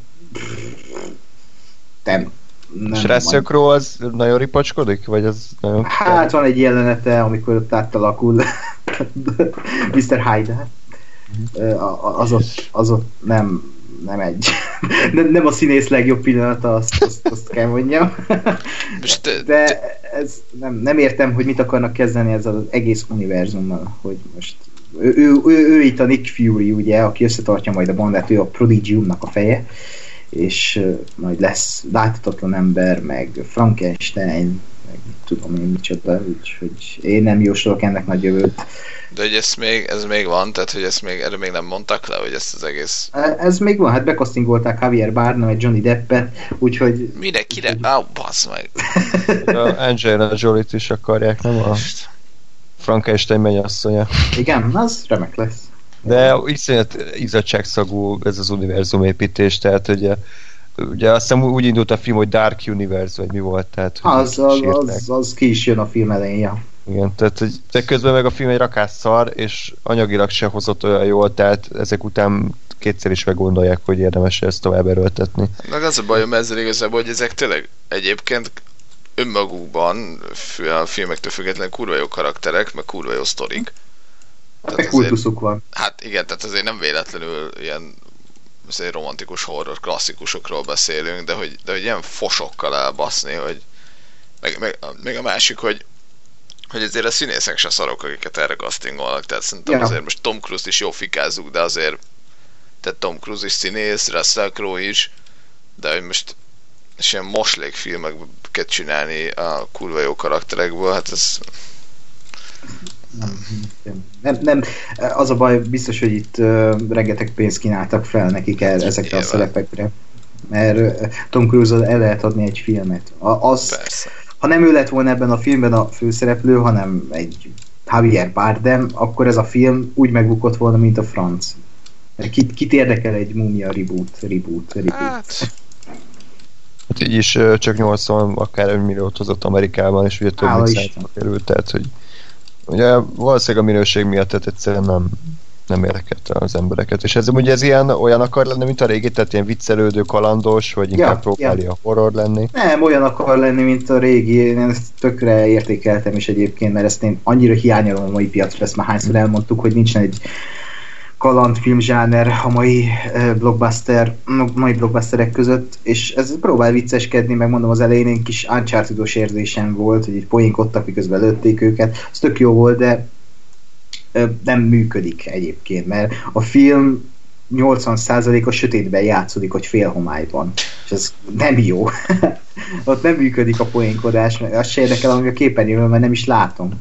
Úgyhogy ez Egy, egy, egy elég nagy bukta számomra. De hát nem is vártam mást, azért néztem meg, mert érdekelt, hogy most ez, hogy mennyire tudom élvezni, vagy hogy most ez tényleg annyira rossz lett, de annyira nem lett rossz, amennyire fikáztuk, de nem is lett jó, úgyhogy nem. felejthető darab, tényleg ez a leg, legfelejthetőbb darab. Hát akkor nagyjából pont azt hoztam, amit vártuk, ugye Alex Ja. Kurtzman gondolom nem egy hatalmas rendező, tehát kb. annyira jó, mint írónak, úgyhogy lehet, hogy nem kéne I, szóval szerintem rendezőnek jó, bármint amiket ő írt, azok szarabbak szoktak lenni, mint ez a film. Tényleg? Na. Aha, szerintem, azért mondom, ahhoz képest szerintem ez a nézhető lett. Akkor ismét ö, beszélgessetek kicsit a Logan Lucky-ról, legyetek oly kedvesek. Ez az új Steven Soderbergh movie. Az új X-Men film. Oh. Na, kezdem én megint, aztán majd Ákos kitölti a memóriám hiánya okozta hézagokat. Jó. Uh, szerencsémre ezt a filmet is úgy néztem, hogy semmit nem tudtam róla. És, uh, és megint csak ez egy jó, jó dolog volt. Uh, amit leginkább, igen, ez az a film, amit nem szabad szinkronnal nézni. És olyan sutyó déli akcentussal beszélek benne, hogy tehát amit a magyar szinkron és a nyelv fizikailag nem tud megjeleníteni, vagy ábrázolni, vagy lefordítani.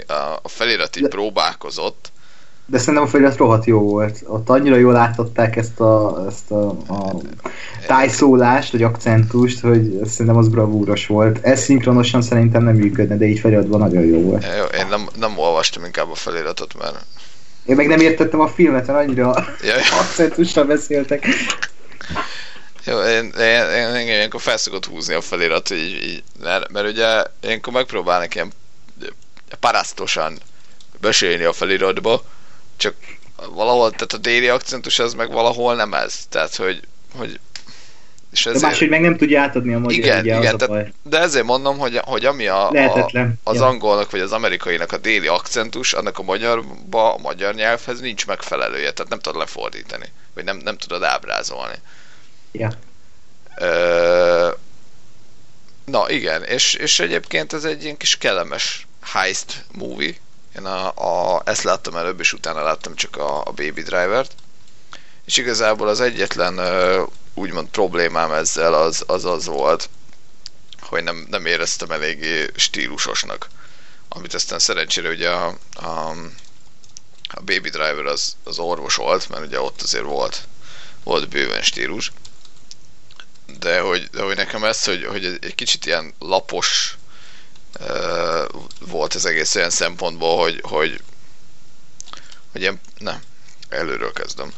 Mert hogy valahol viszont ez indokolt, tehát ha viszont onnan, onnan közelítem meg a dolgot, hogy ez a, az ilyen déli posványba játszódik, uh, akkor azt mondom, hogy ez, ez indokolt, és lehet, hogy mindenki ilyen lassú, maga a szájába a tej, félig meddig vagy teljesen hülye, és uh, fogalma nincs semmiről. Uh, tehát akkor azt mondom, hogy ha ez volt a cél, akkor, akkor, akkor működik ez a dolog. Csak nekem valahogy ez nem, nem igazán jött össze, vagy nem igazán jött át, és, és ezért egy picit uh, laposnak éreztem a filmet. Uh, ugyanakkor a sztori az meg, az meg uh, teljesen jó volt, nagyon, nagyon szeretem a heist filmeket, és nagyon nincs, nincs belőlük mostanában, legalábbis jó. Ja. Úgyhogy uh, Ákos, átadom a terepet, aztán majd még visszatérek. Jó. Én nagyon örülök, hogy visszatért Steven Soderbergh, mert ez a film, ez, ez én nagyon vártam, de túlszárnyalta a, az elvárásaimat. Valami eszméletlen módon élveztem ezt a filmet, ezeket a karaktereket. Azt, hogy ez a film ö, feszültségteli volt, de mégsem érződött az, hogy bármi szar történhetne. Vagy most ezt nem tudom, hogy elmondani, ezt most nem negatívan értem, hanem volt benne valami kis könnyedség, és éreztem, hogy, hogy jól érzem magam, és hogy ezekkel a kedvelhető karakterekkel nem fog történni semmi, de mégis izgultam. Valahogy én annyira szurkoltam ezeknek a karaktereknek, hogy a, a végére együtt éltem velük. És a két főszereplő, a Channing Tatum és az Adam Driver, Driver alakította karakterek nagyon kis kedves karakterek, Channing Tatum ugye el akarja mm, tartani a családját, tehát a lányát, és kirúgják őt a munkahelyéről, ezért, ezért ő kiterveli azt, hogy rabolják ki a verseny alatt a, NASCAR-nak a kasszáját, trezóriát, és ahogy összeszedik a csapatot, az is egy ilyen tipikus Soderbergi húzás, meg ahogy aztán bejön a képbe Daniel Craig, aki a filmnek a csúcspontja egyébként. Nem, szerintem sose alakított ilyen jó Daniel Craig, vagy legalábbis ennyire nem lubickolt semmilyen szerepben, mint itt. Érezhetően nagyon élvezte ezt a karaktert. El is hiszem egyébként, mert ez, ez tipikusan az a karakter, aki, a, akit öröm lehet játszani. és az ő megszöktetése is az annyira jól ki volt találva, és ahol, amivel ott fenyegették a, az őröket a, a rabok, azt szerintem az év poénja egyébként.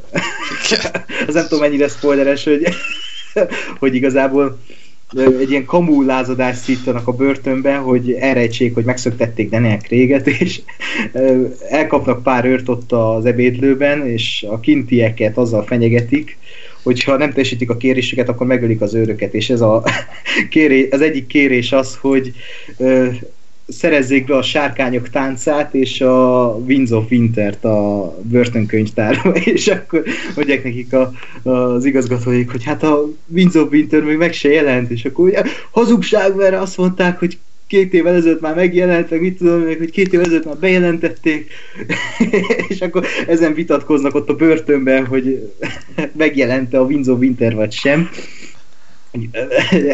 Ez szerintem hatalmas poén volt a filmben.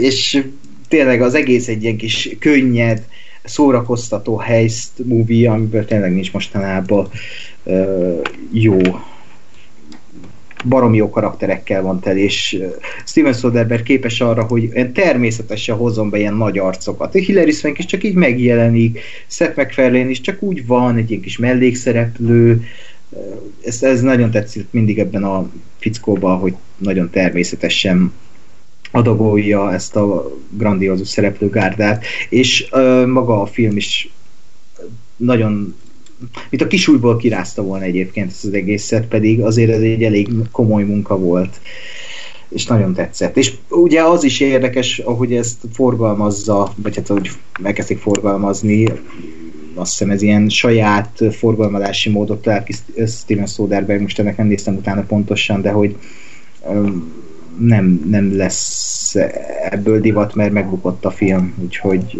ezért sajnálom. Meg egyébként nem is kapott nagy reklámot itthon se sajnos, úgyhogy ezért sajnálom megérdemelni, mert augusztusban tényleg ez volt az a film, amire azt tudom mondani, hogy igenis megérte erre várni augusztusban.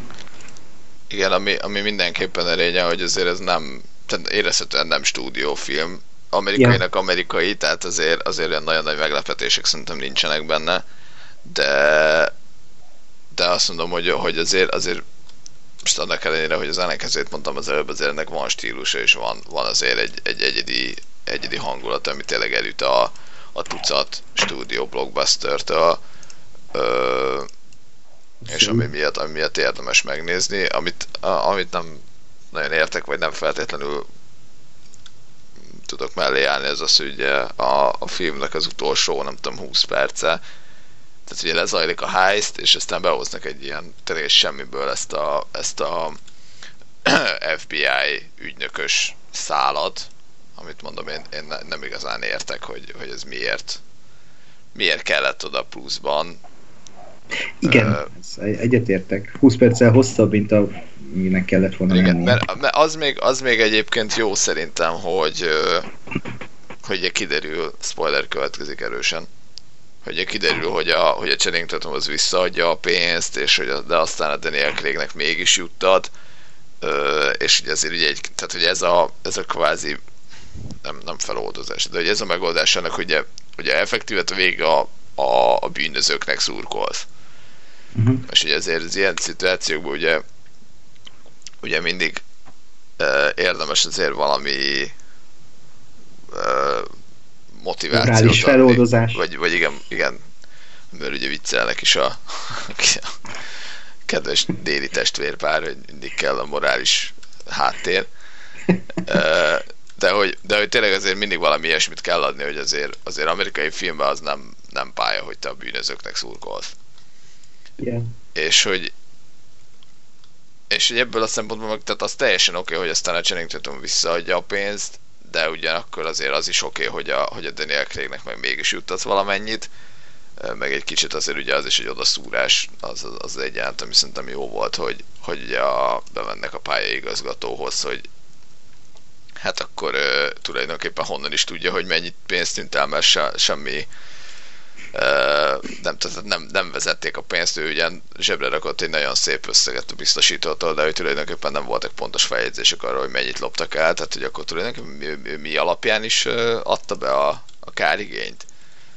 És aztán így mosolyog a csávó, hogy hát nagyon bonyolult algoritmusok vannak, meg izé, stb. Tehát, hogy, hogy ez, egy, ez egy jó odaszúrás volt azért ennek az egész uh, rendszernek, de, de hogy tehát ma azt, hogy most FBI meg, meg Hillary Swank, nem, nem teljesen értem, de de ez legyen a legnagyobb hibája a filmnek, hogy itt a végén. Van még plusz 20 perc. Yeah. Uh, ami, ami szerintem iszonyat jó, egyébként ez az Adam Driver, a, a félkarú déli csapos, teljesen, és meg azt, hogy egyébként mennyire jól, tehát mennyire hihető az, hogy ők testvérek. De Igen, meg megvan köztük ez a kis testvériség, vagy ez Igen, a meg, érzet, hogy, hogy ők testvérek. Meg hogy hasonlítanak is szerintem, tehát amit így nem, nem gondoltam volna, tehát ha csak így rájuk nézek, hogy Adam Driver és Channing Tatum nem igazán hasonlítanak. Vagy azt gondolnám, hogy nem hasonlítanak, de hogy a filmben meg, meg valahogy mégis amikor így egymás mellett, egymás mellett ülnek, és ugyanazzal a bunkófejjel néznek, akkor, így, akkor tényleg fizikailag hasonlóság van közöttük, ami, ami nagyon jó, mert, mert jó, ez egy ilyen olyan típusú probléma, mint hogy nem tudom, miért három percig vannak a víz alatt egy levegővel a, az emberek a, a filmekben, amire azt mondom, hogy azért, mert ez egy film. Yeah. És ugye itt is azt, hogy mondjuk te egymástól teljesen elütő színészekről kéne elhinnem, hogy, hogy ők testvérek, de hogy itt meg, itt meg még ez is van, hogy egyébként még hasonlítanak is, ami itt tök jó, tök jó hm. bónusz. Jó volt a casting. Ja. Ja, ja, úgyhogy ez a film, ez ilyen, én úgy hívom, hogy a Józan Paraszti észnek a filmje, mert végül is arról szól. úgyhogy én ezt meg párszor újra fogom nézni, ez is ilyen pár évente újra nézős film lesz szerintem így a jövőben. Igen, szerintem arra, hogy most az ember egy időnként előveszi megnézni, és akkor leköti őt arra, nem tudom, két órára, arra, arra abszolút, uh-huh. abszolút működik. Jó van. Ákos, te meddig érsz rá? Kb. Még, még fél óra. Fél óra. Akkor gyorsan a Hitman's Bodyguardról kérlek, mesél nekünk, hogy miért egy fantasztikus alkotás. Egyébként, bocsánat, én nem, is, én nem hiszem, hogy ez a film létezik, tehát ez így a trailerek meg a poszterek alapján olyan, mint valamilyen SNL paródia fake movie, olyan. vagy mint a Tropic, Tropic Thunderben ilyen paródia trailer, tehát ezt nem hiszem, hogy ez tényleg létezik ez a film, pedig igen. Igen, először, amikor láttam az előzetesét, én is azt hittem, hogy ez valami SNL-ből kivágott ö, ö, ilyen trailer, ilyen áltrailer, de nem, ez létezik, és ö, én tökre vártam ezt a filmet, mert az előzetesén halára röhögtem magam. Annyira bizarr volt és vicces. Hát meg és... ez, ez, bocs, ez így, amit én is egy trailert láttam csak belőle, hogy ez effektíve egy paródia, nem? Tehát, hogy ez ilyen nem, ez a baj, hogy azt sugalta a, a trailer, hogy ez egy paródia, ha. de a film meg halál komolyan veszi magát, és egyszer se röhögtem a film alatt, ami egy nagyon szar dolog, mert azért egy két perces előzetesen többet rögtem, mint egy két órás filmen, az uh, vicces. Uh, és nem, nem, nem értem, hogy hogy lehet ennyire elszúrni, hogy lehet ennyire mm, komolyan venni egy ilyen koncepciót. Nem, nem értem, az se, hogy most beraknak két ilyen színészt egymás mellé, mint a Samuel Jackson meg a Ryan Reynolds, és van köztük kémia, de valahogy nem működik. Nincs, nincsenek jó szövegek, vagy itt is most a magyar szinkron volt a ludas, nem tudom, mert uh, a Motherfucker-t úgy fordították le uh, magyarul, hogy várja, hogy is volt? Köcsög? Ja, hogy köcsög. Miért? Az előzetes meg a jó kurva anyád. Mennyivel jobban hangzik, hogy a jó kurva anyád, mint a, mint egy köcsög. És, és e, e, nem, nincsenek benne vicces poé, nincsenek benne vicces szövegek, túl komolyan veszi magát a cselekmény, felhúzták az egészet arra, hogy hogy Ryan Reynoldsnak volt egy jó élete, ő volt a, a, a, a testőröknek a testőre, és aztán történik egy ilyen balul elsült akció, aztán ő, ő egy ilyen iszákos lesz, elhagyja a, a, barátnője, és akkor a film végére nyilván ugye újra dupla nullás lesz, vagy mi, mi a fenének nevezi magát, és akkor ők ilyen nagy pajtik lesznek Samuel Jacksonnal, ami egy ilyen tényleg, ahogy mondtad András, egy ilyen paródia, vagy ki mondta, egy ilyen parodisztikus elemekkel felruházott filmnek kéne lennie, de közben meg egy ilyen komolyan vett body movie, ami szórja a poénokat, csak nem viccesek, vagy legalábbis én egyszer sem röhögtem. És ez tök gáz, hogy nem hoztak ebből a filmből semmit ki. És baromi látványos egyébként, arra meg annyi pénzt elherdáltak, olyan autós üldözések vannak benne, hogy így né, fogtam a fejem, hogy ez egy ilyen filmbe ekkora látványjal teli autós üldözések vannak, hát nem, nem, nem tudom, és nem is akarom tudni, mert ezt az az ember rendezte, aki, aki az X-Pendables 3-at, amit hát nem szoktam ilyet csinálni, de azt 20 perc után kinyomtam, mert annyira felidegesített. Úgyhogy valószínűleg a rendező lesz itt a ludas, hogy nem tudja a, a, a, a mérleg nyelét egyensúlyban tartani, hogy meglegyen a poén is és a komolyság is, mint ahogy régen a 90-es évekbeli akciófilmeknél, ugye egy utolsó cserkész után felhozni, hogy a, ott működött az, ami itt nem működik. Úgyhogy ez a film, ez egy teljesen mellékvágány. Teljes mellékvágány. Pedig tényleg lehetett volna több is, de jó. Meg, megvannak maga rajongói, én úgy vettem észre, hogy jó páran szerették ezt a filmet. Hát ez ilyen abszolút ilyen ostoba a pláza közönségnek a tökéletes film, nem? Tehát ilyen agyatlan, semmi értelme, de káromkodnak benne, ez kész. Ja, ja, abszolút. De mondom, megvan benne a potenciál. Látom, hogy ez egy body movie, mert meg nem, nem, nem, el sem tudom azt mondani, hogy nézhetetlen, meg ótvarszar, csak hogy így semmi érdekes nincs benne, érdektelen, rosszak a dumák, és, és ennyi. Pedig hmm. ha egy ügyese forgatókönyv írta volna, például egy Shane Black kezében az a forgatókönyv aranyat ért volna, mert ilyen így elbukott hősök, ugye az egyik bérgyilkos ráadásul, tehát ilyen antihős karakterek, és az ő felemelkedésüket látjuk, de nem. Hát, vagy egy jó kis Akiva Goldsman forgatókönyv. Hmm mennyivel jobb lett Akkor volna. lehet, hogy egy szórakoztató lett volna, mert, mert az zótvar szar lett volna.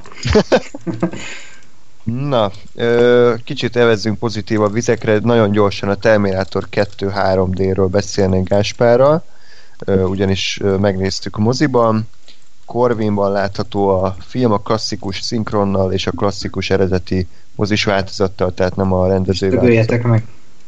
Igen? én, én majd csak szeptember 15-től láthatom ezt. Tehát bármikor fel tudsz jönni Pestre a Corvinbe. Igen. Bármikor. Filmről már ugye beszéltünk, volt egy Terminátor adásunk, ahol méltattuk az alkotást, mert szerintem még mindig a minden idők egyik, hanem a legjobb akciófilmje. Maga a mozi élmény pedig engem abszolút levett a lábamról, tehát ugye én még sose láthattam moziban ezt a filmet, és és fantasztikus volt látni tűéles képpel, brutális hanggal, és egyébként a 3D sem volt rossz, nem volt annyira jó talán, mint mondjuk a Jurassic Parkban, ami ugye Gáspárra láttuk, azt is Igen. szintén felújta, de szerintem abszolút ö, ö, nem volt zavaró, és ö, kivételesen itt az se zavart, mert ugye a, a szemüveg az sötétebb, mint ugye a normál szemünk, és ö, a filmnek a színvilágát viszont nem barmolta szét, tehát vagy felhúzták az alap ö, képnek a fényerejét, vagy a szemüveg valamiért most nem sötétítette annyit, úgyhogy aki ettől félne, azt szerintem nyugodtan menjen el nézni, és talán nem haragszik meg rá, de Freddy Driver néztem a filmet, aki ugye köztudottan gyűlöli a 3D-t, és még ő is azt mondta a végén, hogy igazából abszolút nem bánta meg, hogy megnézte, nem volt rossz a 3D, sőt, néha kifejezetten még jó is volt, amikor egy puska kijött a vászomból, vagy egy ilyen kés, amit ugye a T-1000-es formált meg, és hát a filmek fantasztikus szerintem, tehát ezt a hatást moziban átélni, ezt a, a főleg mondjuk azt az apokalipszis álomjelenetet, az iszonyat durva volt így mozivászon látni, hogy, ez, hogy ezt így engedték egy ilyen szórakoztató blockbusterben egy ilyen jelenetet, hogy a, a kisgyerekek a játszótéren így gyakorlatilag hamuvá porladnak a, a Sarah Connor meg ilyen csontvázzá ég, tehát nagyon kemény durva jelenetek vannak a filmben, az akciók azok, azok fantasztikusak, változatosak, izgalmasak, az effektek szerintem még mindig működnek, és Cameron egyébként nem gyújt bele nagyon a filmbe, tehát direkt elmondta előtte volt egy interjú, azt levetítették nekünk, hogy csak egyetlen egy vagy két dolgot változtatott meg, egyszer a Schwarzenegger arcát rakta egy egy kaszkadőrnek a fejére az eredetben rohadtul látszott, hogy nem a Schwarzenegger ugrat le ugye a motorral a hídról.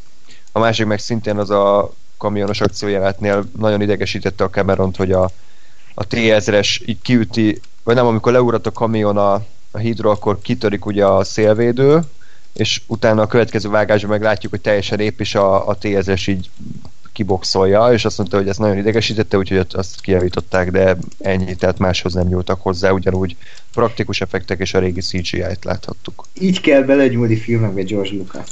Hát igen. A, hallgasd a James Cameron. De ami, ja, ja. ami én, én, hogy megszólaljak, ami nem behugyoztam, az tényleg, hogy bazd meg az effektek, a cégé működik. És mm-hmm. mikor a film? Egyébként? 91. 9, tehát hogy, hogy az elmúlt mennyit? 20, 26. 6 év. Felszámolás? Igen. Az elmúlt 26 évben jó pár olyan film született, ami de, nem, de azt mondom, hogy az elmúlt 10 évben jó pár olyan film született, amiben ennél szarabb cégei van. És így hmm. néztem, hogy pazd meg, hogy működik, és nem, nem úgy működik, hogy mint ahogy nekem mondjuk működik a 60 akárhány Star Trek, és így elmosolyogok rajta, hogy jaj, hát oké, okay, és szeretem, és, és, és értem, és megvan annak is a maga, maga varázsa, de hogy nem, hanem ránézel, és, és, és jó. És nem tudom, hogy hogyan. Hogy, hát hogy... szerintem tudták, hogy mit, mit tudnak vállalni, és amit, amit uh, praktikus effektettel lehetett, lehetett az, az csinálták, és csak akkor nyújtak CGI-hoz, hogyha nem volt más opció. De, hogy, de azt értem, csak hogy a, a CGI is, mert a, a mit tudom én, a, mi az a az Alien 3 az mikor? Az, hát ez egy éve későbbi. Na, és abban okádék a, a cégé. tehát, hogy, tehát, hogy az, az, nekem az a 90-es évek cégé, ami azért így szar. Mm. De hogy ebben meg, ebben meg szép, és olyan, hogy ma, érted, így ahogy most történt, kirakod mozivászonra, és működik. Mm. És nem kell, nem kell hozzányúlni a cégéhez. És én ezt nem, nem vagyok képes felfogni, hogy, hogy ezt hogy csinálták.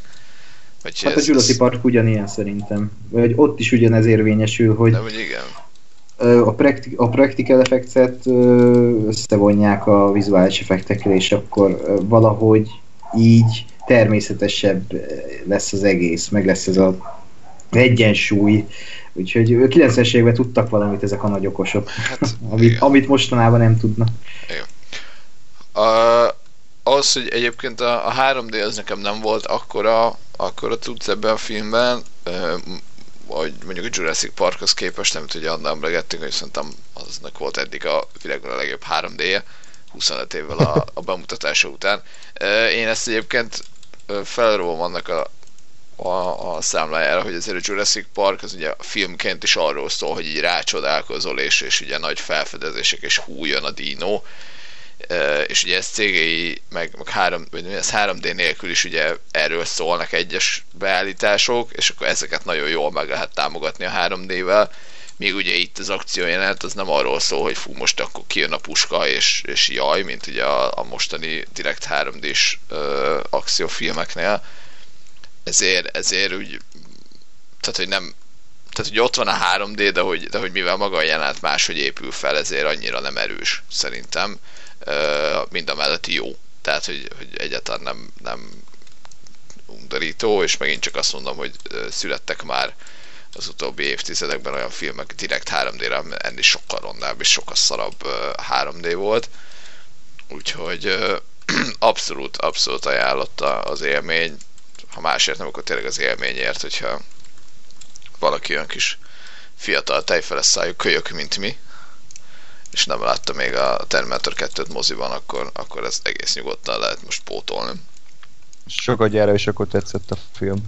Az, az meg abszolút, hogy, hogy szerintem, szerintem ez az a film, hogy minél több ilyen moslék ö, ö, akciófilmet látok a, a tudom, 2000-es évekből, ö, zárójel halálos iramban összes, zárójel bezárva, ö, annál, annál inkább jobb lesz ez a film, ami, ami nem arról szól, hogy agyatlanul kell lövöldözni, meg, meg, meg nem felrobbantani, meg CGI robotok verik egymást, zárója összes Transformers film zárója bezárva, hanem arról, hogy karakterek vannak és történet van, és aztán abba egyébként meg néha szétlőnek mindent, és amikor szétlőnek mindent, az kurva jó.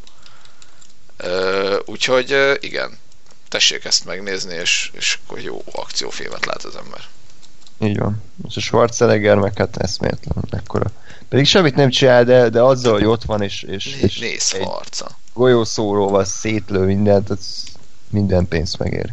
Úgyhogy Ákos, kötelező. Hát persze, az egyik kedvenc filmem, úgyhogy én ott leszek a premier napon, vagy legalábbis utána, és megnézem nagy Helyes. Na és akkor jöjjön egy süket nóta, amit már ugye elsütöttem az örökbeszélgetésbe. És, és ezzel a Vajon beszélgetésben lehet? se volt jó az a poén. Ez a Death Note 2017, a Netflix. Amit nagyon sajnálok, mert a Netflix azért nagy részt jó dolgokat csinál, jó filmeket, jó sorozatokat, de náluk is becsúszik egy-két undorító szar.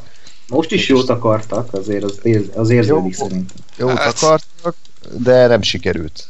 Ezt talán így leszögezhetjük. Ja. Ugye ez egy nagyon közkedvelt manga, abból készült egy még jobb anime, aztán Japánba készült egy-két film, amik elvileg elég szarok, és akkor most Szerintem az amerikaiak úgy gondolták, hogy egy kb. 100 perces vagy 95 perces filmbe sikerül átültetni azt, ami az eredeti a 60 rész volt.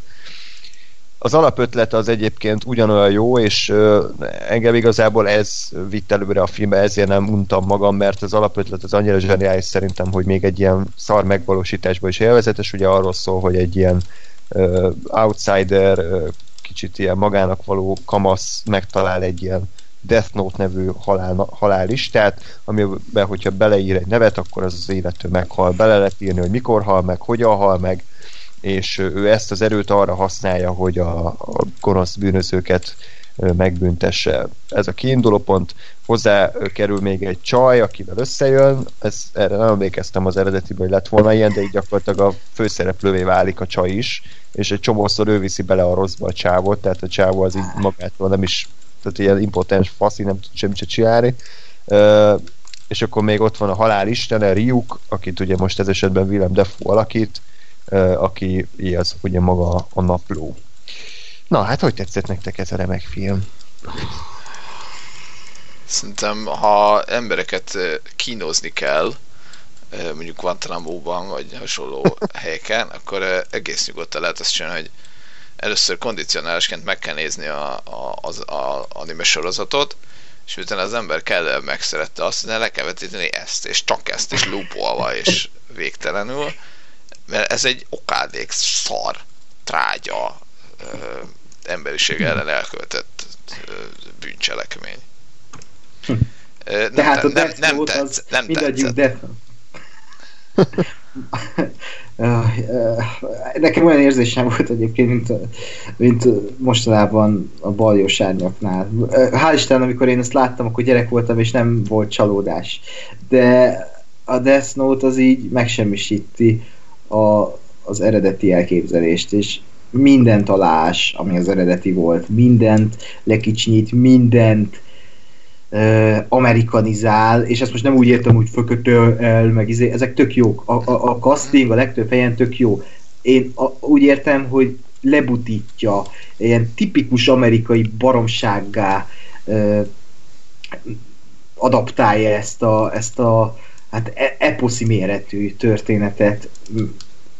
A, maga az, hogy hogy is lesz Kira, hogy is lesz Lightból Kira, az kb. egy kétperces montázs, és abban a kétperces montázsban azt látjuk, hogy a főleg a barátnőivel így e, szerelmeskedik, és közben emberek halnak meg. De nem, ér, nem érezzük, hogy ő több száz embert megölt, és nem érezzük, hogy ő egy antihős lett.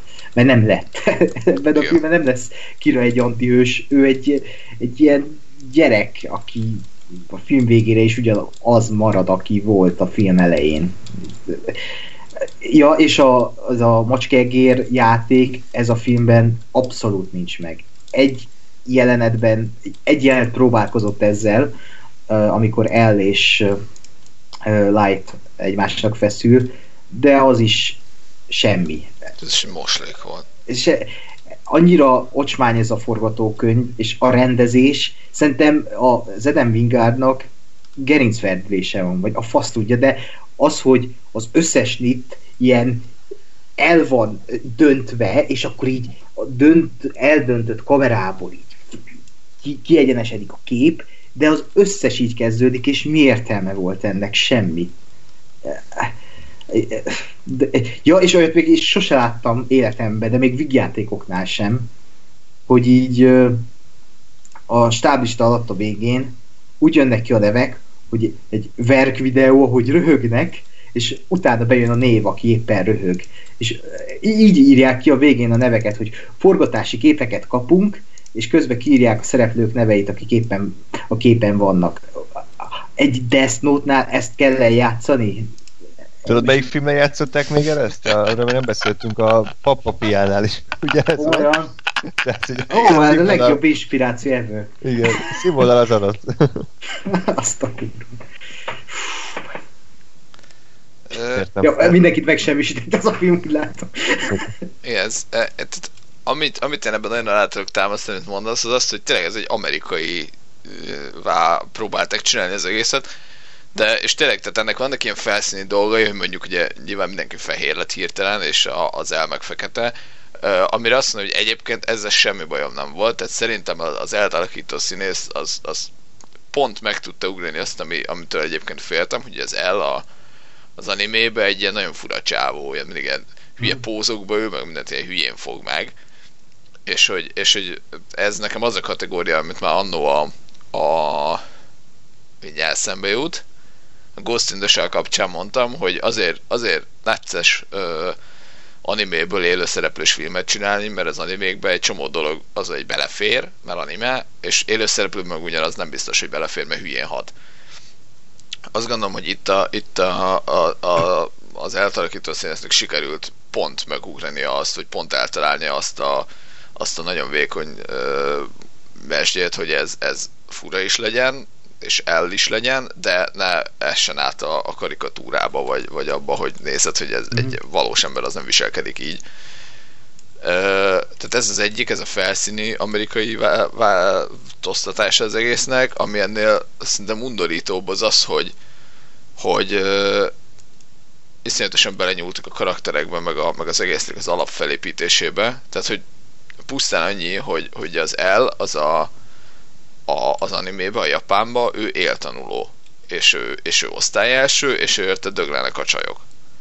És, és, és ő ennek ellenére mondjuk egy ilyen hidegebb, vagy egy kevésbé ö, ö, érzelmes karakter, és pont ezért működik az, hogy ő, amikor egy ilyen hatalom kerül a kezébe, akkor ő iszonyat precizitással, és egyébként ezért válik szerintem ijesztővé a srác, meg ezért válik ott antihősé, ő, ő hideg precizitással kezdi el kitervelni azt, hogy, hogy akkor hogyan öli meg a, a, a bűnözőket, hogy amikor őt ő épp veszélybe kerül, vagy, vagy ugye a felé sodrodik a történet, hogy, hogy rá fognak jönni, hogy ő, hogy ő kicsoda valójában akkor hogyan tervezi meg, hogy jó, én hogyan nem fogok lebukni a, a családomat, hogy nem fogják lebuktatni, de a Kira, mint, mint jelenség is megmarad. És, és itt meg, ugye a, a, a Netflix változatban meg, meg ez tipikus Amerika, hogy ő a, a, a kis underdog, akit, akit bántanak a nagyok, és, és hogy őt senki nem szereti, ő ilyen kis, kis emós, edgy karakter, és hogy aztán akkor megjelenik a csaj, aki, aki beleszeret, miért, nem tudjuk, és hogy, és hogy ő viszi a rosszba, és hogy, tehát, hogy ez ilyen teljes, teljes, teljesen más alapfelállást hoz, és nem jó alapfelállást hoz be ebbe a, a sorozatba, ami, ami engem felháborított, hogy, hogy ez mindez csak azért van, mert amerikai és amerikai közönség az ezt veszi, és az amerikai közönségnek nem lehet eladni azt, hogy a főszereplő okos és, és, és, és, és sikeres, mert akkor nincs, nincs meg ez a klasszikus Hollywoodi sztori. Igen, és még az, az is közre játszik, ez még oké, okay, jó, nyúljanak bele, csinálják meg Amerikában, jó, de most filmileg nézve ez a film szerintem teljesen amatőr, nem az, hogy rossz, hanem amatőr a dramaturgia és a rendezés. E, e, olyan, mintha a jeleneteknek nem lenne eleje, meg vége, hanem csak így belevágnának a jelenet közepébe, és akkor így tovább mennek egy másik jelenetre, és folyamatosan végig ilyen a film.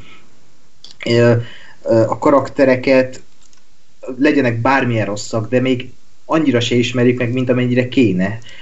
Nem tudunk velük azonosulni senkivel. Tényleg az eltalakító színész az, aki, aki meg tudta fogni azt a karaktert tök jól. Egyébként őnek tökre bírtam a szemeit, hogy azt is át tudta még adni, hogy ugye az animében mindig olyan volt az elszeme, mint egy kicsit így sírna, vagy nem is tudom, és itt is olyan volt a karakternek a szeme, egy kicsit ilyen könnyes, szerintem ő, ő nagyon jó volt ebben a filmben, de rajta kívül mindenki, és ez az egész dramaturgia, ez valami nagyon szar. És a zenék, hát a zenéket nem is értettem, hogy minek kellett egy ilyen 80-as évekbe átható stílus, beho- stílus behozni, és a legvégén egy, egy szerelmes dallal zárul, egy 80-as években egy szerelmes dallal zárul a Death Note. Hát mi a szar? mi ez? Nem értem, nem volt. Ami, ami, ami még egy ilyen, ilyen alapvető dolog, ami engem iszonyatosan idegesített, hogy ez a film, ez nem okos. Tehát, ha az én, akar lenni. De hát, de még csak annyira nem is. Tehát, hogy én, én az animét, ha valamiért bírtam, nem, sok mindenért bírtam, de az egyik legnagyobb erénye szerintem az az volt, hogy iszonyatosan okos volt. Tehát úgy volt megírva, hogy így, így a pofám leesett, hogy ez a csávó ilyen kacifántos módon találja ki a dolgokat, meg, meg miket tervez, meg aztán az el hogy jön rá, aztán a, a light igazából kitaláltam előre, hogy az el rá fog jönni, tehát hogy olyan szinten van megcsavarva minden, de jól, tehát nem erőltetette, hanem, hanem úgy, hogy elhiszem, hogy, hogy tényleg ez a csávó zseni, és ezt kitalálta, vagy kigondolta előre. És, és itt meg, tehát a, a film végén nagy nagy fordulat, meg a nagy cselszövés, hogy ú, hogyan is volt kitalálva, az a sorozatban kb. egy fél epizód ugye a harmadik tájéken, tehát ahol még úgy elég könnyed a játszma, és nem nagyon kell sok felé figyelni. És, és hogy ez is, ez is felidegesített, hogy, hogy tehát egy csomó mindent kihagytak, amit értem, mert 80 akárhány percbe kellett, nem tudom hány száz percnyi történetet bele sűríteni, tehát azt mondom, hogy jó, akkor engedjünk el olyan egyébként kurva jó és nagyon fontos sztori elemeket, amik, amik voltak az animében. Lásd, mellékkarakterek, meg egyéb képességek, meg az, hogy a Death Note-nak milyen egyéb szabályai vannak, ugye 26 ezer, és, és hogy azokat hogyan lehet kombinálni, meg hogyan lehet azokkal szituációkat teremteni és szituációkat megoldani, de jó, akkor hagyjuk ki ezt is, de, de hogy egyszerűen rém buta volt az egész, és, és nem, nem, nagyon nem. Hát igen, ö, egyetértek veletek. Én nekem nem volt iszonyatosan fájdalmas a rossz, de, de ez, ez, ez, a jó filmtől olyan távol áll, mint Skinhead a könyvterjegytől. És ö, ezt akartam még mondani. Ö, jó, hogy... mindegy, szar. De a Dragon Ball szarabb volt. Hát az jó, de hát most a Dragon Ball, annak a filmeknek a Dragon Ball film, hát de egyébként még azt akartam, hogy Willem Dafoe szerintem tökéletes casting volt Ryuknak, csak Ryuk is annyira el volt hanyagolva ebbe a filmbe, mint a fene. Hát Ryuk se volt megírva. Hát nem, nem, nem. Engem az is idegesített, hogy az eredetiben Ryuk az egy kurva jó karakter, mert gyakorlatilag nagyon sokáig, vagy talán a végéig így fogalmad nincs, hogy ő mit akar. Tehát, hogy most gonosz, nem gonosz, játszik, megfigyel, manipulál, mi nem tudod, mert egyszerűen mm. a rejtőnél voltak ilyen karakterek, hogy így egyik pillanatban azt hiszed, hogy átbassza őket, és aztán kiderül, hogy nem, aztán megint azt hiszed, és nem, és, és iszonyat jól volt ott megírva, hogy, hogy tényleg másodpercenként változott valami, és, és egyszerűen nem bírtad követni, hogy ez a, ez a rohadék most mit akar itt, meg kacagott a háttérben, meg néha gonosz volt, és, ja. és így ja. teljesen ilyen megalázása, meg le ostobá, ba, ba, jó, ba, os, Lebutítás. Igen, csak ezt, akar, ezt, akar, ezt akarom a ostobával megoldani, csak nem sikerül. Annyira rossz a film, hogy én is elhűltem tőle.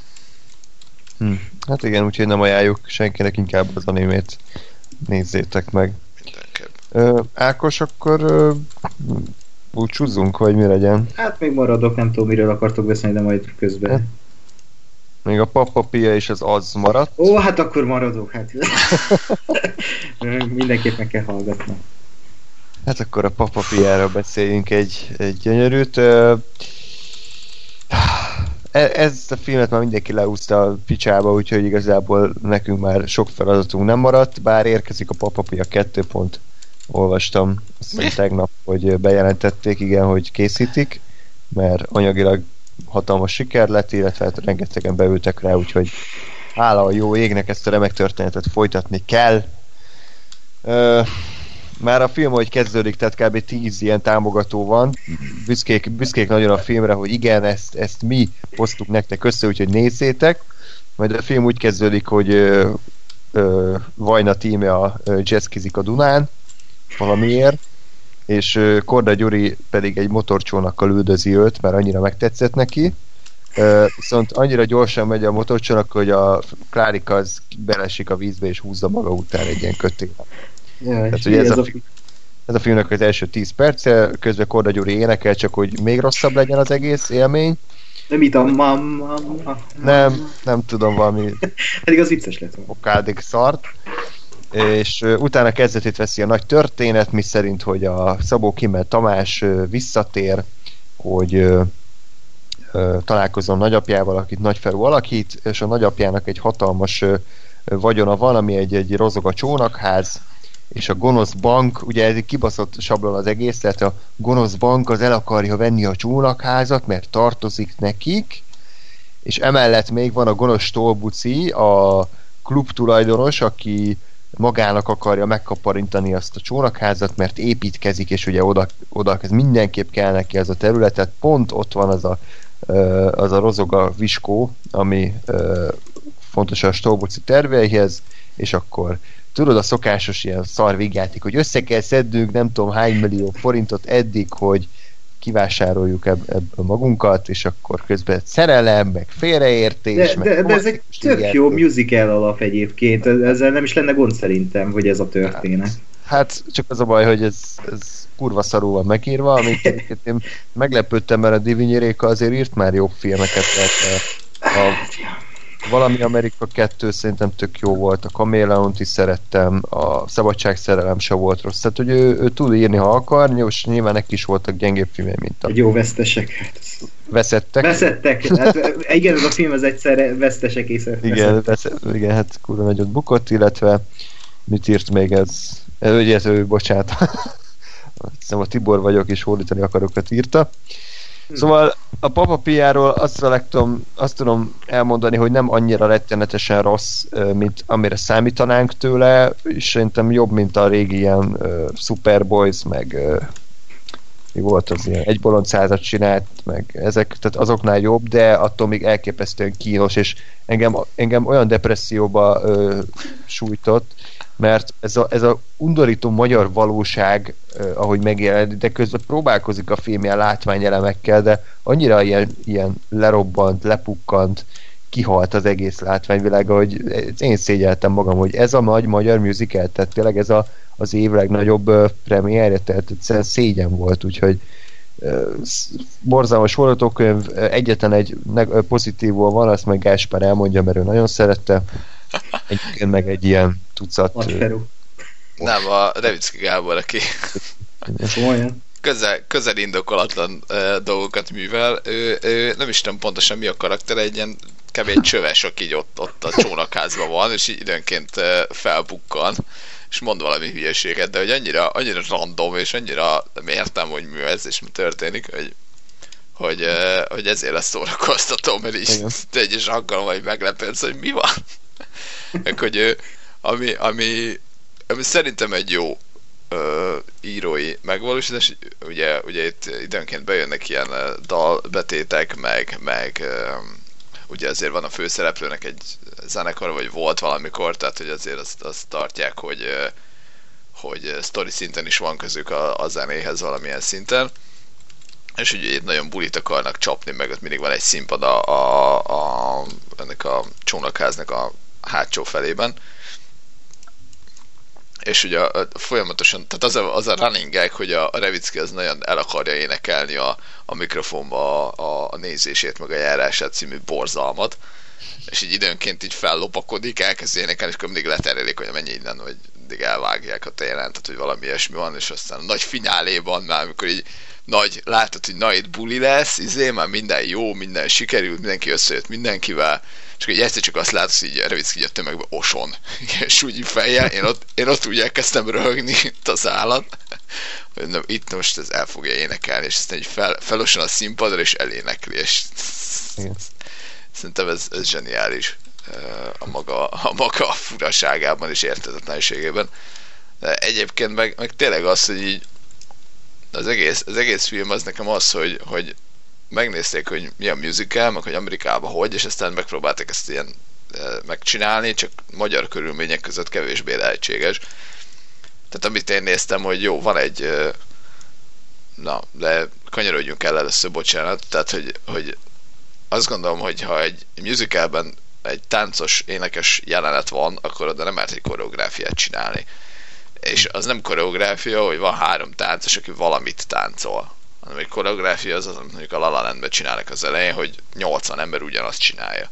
Vagy, vagy nem ugyanaz, de hogy az valahogy kinéz. Itt, itt az volt a tánc jeleneteknél, vagy az ilyen énekes betéteknél, hogy itt emberek táncikáltak, de úgy, hogy mondjuk tényleg odaállítottak három táncost, aki, aki tud táncolni, és azt mondták nekik, hogy táncoljatok. Most táncoltak. De, de azért én ennél többet várok egy musicaltől. És de igen, és ami, ami ennek sajnos a nagyon magyar, magyar vonzata az az, hogy Magyarországon nincs annyi uh, ember, aki tud táncolni és, és filmet, filmbe szerepelni hajlandó, amennyi emberrel egy ilyen filmet meg lehet csinálni. Ebből az van, hogy mindig van a, kép előterében x darab ember, aki táncol, és a háttérben meg látom a statisztát, aki meg nem tud. és így, de, de tényleg, tehát én, én mondjuk szakmai ártalom, hogy én a felét legalább ismerem a statisztáknak. uh, és, és de hogy így azt látom, hogy megy a, a nagyon egyszerű koreográfia, hogy balra lép egyet, majd tapsol, jobbra lép egyet, majd tapsol, és látom a háttérben a nénit, akinek ez nem sikerül. És, tehát, hogy, és sajnos azt gondolom, hogy ez egyébként egy filmben megengedhetetlen lenne, csak aztán meg tudom a magyar vonatkozásait, hogy mondjuk valószínű miért nem lehetett ezt még hatszor újra venni, vagy ki, ki dobni onnan azt a nénit, aki nem tudta ezt a nagyon egyszerű feladatot megcsinálni. És itt egy kicsit azért úgy beüt tényleg ez a magyar valóság, hogy megpróbálsz egy ilyen filmet csinálni, csak nem biztos, hogy minden hogy mondjam, minden lehetőség, vagy minden, minden infrastruktúra, vagy akár megvan hozzá, mert egyszerűen nincs. De én tudok egy ilyen példát is mondani, szerintem a Made in Hungáriában ez működött. Azt sajnos nem láttam még. ott is voltak ilyen nagy, nagy totálok a tömegekről, ahogy így együtt táncolnak. Régen láttam, de úgy emlékszem, hogy azok tök látványosak voltak, és mindenki együtt táncolt, és tök jó volt, úgyhogy ott, ott én, én nekem ilyen kellemes emlékeim vannak ezekről a tömegjelenetekről, amikor mindenki táncol, úgyhogy azt ellen példának én tudnám hozni. Jó, ezt mondom, nem látva azt a filmet, nem, nem tudok nagyon mit mondani rá, tehát lehet, hogy meg lehet csinálni. Igazából itt, itt az is hiányzott nekem, hogy, hogy ezt talán András mondta a film után, hogy, hogy ez ilyen, ilyen dolgokat is azért valahogy el lehet ütni, vagy ki lehet küszöbölni, hogyha mondjuk kreatívak a megoldások, tehát hogy nem tudom, olyan, olyan kamerabeállítások, vagy olyan mini koreográfiák vannak, vagy nem tudom, olyan egyszerűbb dolgok, akkor, akkor ez működhet.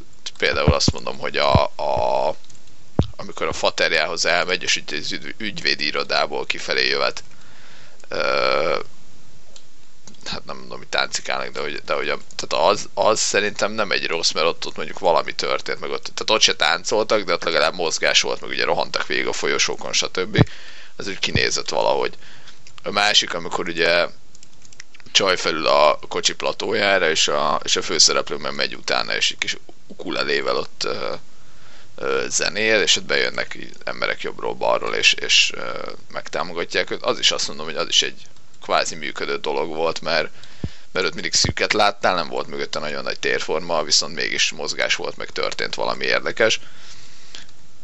Tehát, hogy, hogy, hogy ilyeneket tényleg lehet csinálni, csak, csak aztán egy csomó olyan volt, ami meg, ami meg nem ez volt.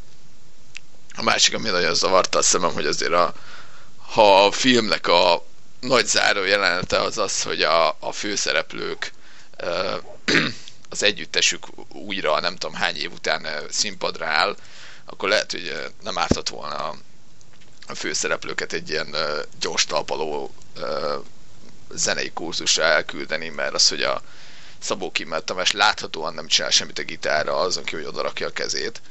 Az engem nagyon zavar, az, hogy a, a, a dobos az ugyanazt a, a lábcínen ugyanazt a 16-odat nyomja a szám egész egésze alatt, az, az engem eléggé zavart. Miközben meg látom, hogy aki, aki más színész, meg, meg egyébként mondjuk gitározik, az meg tényleg gitározik, tehát látom a kezé, hogy akkordot fog, és stb. Az, e, tehát hogy ez, ez még egy kicsit így zavaró, hogy, e, hogy egy picit, picit az ilyenekre lehetett volna e, nem tudom, energiát fordítani. Ja, hát Nagy Feróról volt már szó egyébként? Mert... E, még nem vele volt ö, nagyon reklámozva a film, de igazából tényleg semmit nem csinált. Tehát, hogy kb. szerepelt az első 10 percben, majd utána benyögött egy-két mondatot, és eltűnt a filmből. Tehát abszolút Igen. ilyen 20 rangú mellék karaktere, és elég, elég szarú is volt megírva az ő szála, úgyhogy uh, igazából önmagát játszott, tehát ráadásul nem is kellett nagyon megerőltetnie magát. Úgyhogy uh, nem tudom, összességében a papapia uh, mondom, tehát csak azért nem tudok rá annyira haragudni, mert láttam már sokkal rosszabb magyar filmet, de ez így önmagában attól még nagyon kevés, és, és nagyon kellemetlen volt nézni. Igen. Még, nekem még egy gondolat, bocsánat, az, hogy, a, hogy nekem a zenék, meg a zenei betétek is ilyen nagyon rosszul voltak elhelyezve, meg nagyon indokolatlanok voltak. Tehát röviden úgy lehetne összefoglalni, hogy szerintem egy musical, az nem azért musical, mert van egy film, és abban időnként random uh, nótára gyújtanak az emberek, hanem, hanem azért azt is ki kell találni, hogy hol, mikor, ki, miért, és mit énekel. Itt, uh, itt nagyon sokszor azt éreztem, hogy van egy ilyen setlist, amiket így bele akarunk rakni a filmbe, és akkor hát ide, jó, akkor most itt kezdjék el ezt énekelni. És elénekeltek, és ment tovább. Tehát, tehát körülbelül kettő olyan, olyan jelenet volt, ahol azt mondom, hogy indokolt volt, hogy elkezdtek, mert hogy nyilván egy musical, ezt nézd meg, hogy mikor indokolt az, hogy az ember random elkezd énekelni, és aztán 50 másik ember csatlakozik hozzá. De hogy, de hogy azt mondom, hogy kb. kettő volt, ahol így, így illeszkedett az, hogy mit énekel, illeszkedett az, hogy mikor énekli, és nem, nem ilyen erőltetett izé volt, hogy, hogy a, a hat főzek ma magamnak című örökbecsi slágert kell elénekelni, és hogy az a szituáció köré, hogy rossz az öregek otthonában a kaja. És akkor elkezdi ezt énekelni. Tehát, hogy ne de ez nyilvánvalóan azért volt, mert ezzel csalogatják be a nézőket, és valószínűleg azért van 160 ezeres nézőszáma már, mert megvan ez a nostalgia trip a, annak a generációnak, és nyilván az emberek elmennek egy olyan filmre, amiben Máté Péter meg Neoton Família slágereket énekelgetnek, és visszaidézi a, a 30-as, 40-es generációnak az ifjúságát, úgyhogy ez, ez szerintem egy ilyen kicsit olcsó húzás. Ö, igen, meg ez, erről is beszéltünk Andrásra, hogy én meg azt mondom, hogy de akkor meg lehetett volna az a, az a sztori egy picit ilyen túl, akár túlhúzott módon, hogy a, a Stolbucinak a, a mi ez a klubja, az, ami a fúj gonosz klub, aki a, az egyen tudsz-tudsz külföldi szart nyomja, és akkor legyenek ők a másik, akik meg mondjuk mennyire jó a magyar zene, mennyire jók ezek a régi slágerek, sokkal jobbak, mm. mint ez a mostani tudsz, és akkor legyen ez a sztoriba egy, egy kardinális pont, hogy hogy igen, mennyivel jobb a régi zene, mennyivel jobb az élő zene, mint ez a, a személytelen ö, ö, szürke tudsz tudsz. De hogy ez meg yeah. nem volt. Hát az a La volt. Igen. Na, de hogy, de hogy érted, ugyanazt, vagy hát Igen. ahhoz hasonlót simán lehetett volna csinálni, és akkor azt mondom, hogy, hogy, hogy értem, hogy akkor miért vannak ezek a magyar nagy, nagy slágerek. Hát majd az egyszerelem gasztronómiájában. Ez mi a jó Isten? A Modrász Istenek az új filmje az jön össze egy ilyen, az is musical lesz, úgyhogy meglátjuk, hogy milyen lesz. Hát legyen jó. Jó. Na, akkor az utolsó filmünk mára az egyben az év egyik leginkább várt alkotása volt, legalábbis részemről, ugyanis ismét egy Stephen King alaptációt láthattunk, de a Dark Tower-ről ellentétben itt azért sokkal... Ja igen, oké, okay, Ákos. Jó. Itt, itt, itt, a vége, te ezt nem láttad még, de... Én úgyis ezt meg akarom nézni, úgyhogy nem akarom, nézni. Nem akarok Jó, itt lenni, mikor erről beszéltek. Kíváncsiak vagyunk majd, hogy mit szólsz hozzá, akkor köszönjük, hogy itt voltál velünk, akkor... Én is. Ja. Sziasztok, hello, hello. Hello. Remélem folytatódik a felvétel. Jó. Na szóval, tehát, hogy tehát itt sokkal pozitívabbak voltak a, a előjelek, mint a Dark Tower-nél. Ugye eredetileg Kerry Fukunaga rendezte volna a filmet, de végül nem tudott megegyezni a Warner költségvetési meg kreatív szempontok miatt, de a forgatókönyv első változatát ő írta, és ha minden igaz, akkor a végső változatnak is a jó 60-70 a maradt az eredeti Fukunaga és a írótársa által alakított uh, scriptből. Uh, ugye a Pennywise uh, gyilkos bohóc, vagy hát ilyen alakváltó démon szerepére nem egy ilyen Tim Curryhez hasonló 40-50 éves csávót, hanem egy ilyen fiatalabb gyereket kerítettek, Bill Skarsgårdot, ki a Stellan Skarsgård hat gyereke közül a, azt hiszem a harmadik. Elég, elég durva dinasztia. és akkor a szereplők, gyerekszereplőkre pedig nagyrészt ilyen ismeretlen kis színészeket castingoltak. Te emlékeztél a Richie-re, a Stranger Things-ből? Igen. Tehát, hogy ez lett. Jó, jó. Olyan nem feje van, hogy megismerhető. Szerintem. Aztán, Igen? hát a sztori az pedig, hát nagyjából megegyezik a könyvvel, annyi, hogy a könyv az két idősikot mutat be párhuzamosan, tehát a felnőtt korukat és a gyerekkorukat, és az ugye az 50-es és a 80-as években játszolott a filmváltozat, viszont ügyesen ezt áthelyezte a 80-as évekbe, ugye a gyerekkorukat, és majd ha elkészül a második rész, akkor ez pedig napjainkban fog játszódni. Azt mondanám, hogy egyébként ez egy nagyon korrekt adaptáció lett. Tehát ö, 1400 oldalas a könyv, ugye durván 700-800 oldal a gyerek része, és ugye hát iszonyatos mennyiségű háttértörténetet, karaktert kellett belesúasztani ebbe a 135 percbe. Én, én elsősorban azt vártam a filmtől, hogy érzelmileg, illetve a karakterépítés, vagy hát a, a szereplők jellemét a sikerüljön átültetni, és azt kell mondjam, hogy az egyik legjobb könyvalaptáció ilyen szempontból, mert ugye nemrég fejeztem be a könyvet, ismét elolvastam, és szinte egy az egyben ugyanolyanok a karakterek, mind külsőre, mind ö, viselkedésre.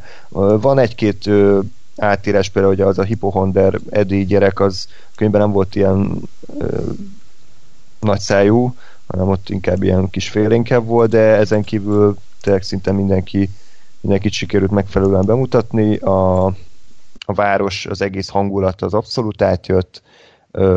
Itt is ugye alakváltó a, a Pennywise, tehát itt is ugye általában a félelmeinek a képében, a gyerekek félelmeinek a képében jelenik meg, viszont az furcsa volt, hogy a, a filmnek az első fél órájában gyakorlatilag egyetlen egy jelenet van, ami a könyvben is szerepel, az összes többi az ilyen kitalált plusz jelenet. Tehát, hogy azt hittem, hogy ezért hűbb adaptáció lesz, de, de gyakorlatilag elég durván eltértek az alapanyagtól, de ez olyan változtatás volt, ami engem abszolút nem zavart, mert, mert a karakterek hülyek voltak önmagukhoz, és, és elég okos változtatások is történtek. Nekem egy kicsit a horror része volt ilyen tucat, tehát hogy abszolút nem fostam tőle, nem éreztem át ezt a, ezt a őr, őrült atmoszférát, hogy tényleg egy, egy ilyen alakváltó démon jár a nyomodban, és nem tudsz előle elmenekülni, nem tudsz csinálni semmit, hanem ilyen kicsit ilyen monoton és kiszámítható horror jelenetek váltogatták egymást, amik egy ideig még szórakoztatóak voltak, de egy idő után már picit monoton lehet nekem a film, hogy oké, okay, megint jön a Pennywise, akkor megint elfutnak előle, rázárják az ajtót, majd következő jelenetben ugyanezt történik. A végéről majd beszélünk, Gáspár, neked hogy tetszett? Én nem olvastam a könyvet, és egyszer láttam a, az, az előző felvonását. A, a, a film. Igen, igen, igen, igen. Ö, amit én abban nagyon bírtam, az, az ugye a, a az em, kvázi emberi szála, tehát tényleg az, hogy gyerekek meg, meg aztán a felnőtt korukban az, hogy, hogy ö, hogyan találkoznak, hogyan beszélgetnek, mert igazából szerintem ez a, ez a jó a, a King horrorokban, vagy a King, King művekben is. Nyilván én most csak a filmadaptációkról beszélek, mm, mert olvasni igen. még nem olvastam tőle semmit. De, hogy, de hogy engem ezek érdekelnek, meg szerintem ezek miatt jó, vagy ezek miatt más. És, és itt is ez volt, hogy, hogy a, a gyerekek szerintem is iszonyatosan jók voltak, jó, jók is voltak a, a, a történeteik, jó, nagyon jók voltak a gyerekszínészek, viszont engem iszonyatosan zavart a, a Pennywise, főleg az, hogy egy csomószor cégei volt. Hát. Amire azt mondom, hogy minek? Tehát, hogy, hogy én megmondom őszintén, nekem a Tim Curry sokkal félelmetesebb és ijesztőbb volt, vagy, vagy feszültebb volt azért, mert, mert az volt, hogy ott volt egy, egy ember, aki furán nézett ki. És, mm. és nekem egyébként tehát nyilván ő azért elég ripaskodva játszott, de hogy, de hogy valahogy belefért, mert, mert az a, tehát a ripaskodását írtam fel annak a számlára, hogy ez egy, ez egy démon, aki, aki őrült, és hogy ez az egész egy ilyen, majdnem, hogy egy vízió, és egy teljesen el, elborult dolog. És itt meg ugye szerintem a Pennywise sokkal sokkal sablonosabb volt azzal, hogy jó, itt egy bohóc, ijesztően néz ki, és akkor néha kinyílik a szája, és ilyen, nem tudom, mindent, mindent elnyelő, undorító három sornyi fogazattal rendelkező akármi lesz belőle, ami, ami sajnos nekem nem volt ijesztő. Vagy hát nem ijesztő volt, hanem, hanem inkább kínos, hogy most így. Mm azt éreztem, hogy na most a cégével majd jól megpróbálnak meg ijeszteni, és hát nem. Nekem, ne, nekem ilyen uh, tök jó példa a nyitójelenet volt, amikor ugye a Georgie találkozik a Pennywise, szerintem addig zseniális volt, Igen. amíg át nem alakult a feje. Igen. Tehát gyakorlatilag az volt a Bill Skarsgårdnak a legjobb játék, de onnantól, hogy átalakult ilyen CGI arcá, onnantól így rögtön, hogy jó, oké, hogy hátradőltem, hogy akkor erre ennyit. Tehát sajnáltam. Igen, engem ott is zavart egy kicsit, hogy szerintem, szerintem azt úgy csinálták, hogy a fejének az alsó része az meg volt világítva, és a fejének a felső része meg cégei volt. Vagy, vagy utó, hm. utól hm. oda cégéztek valamit. Mert nekem, tehát az biztos, hogy a személynek a színe változott, igen. Ugye ott kék volt, és egyébként meg azért ugye többnyire ilyen sárgás, vöröses, de hogy szerintem ott, ott effektív az volt, hogy a, a, a valamiért a, a fejnek a felső része az cégéivel volt megtámogatva, és, és engem iszonyatosan zavart, hogy minek.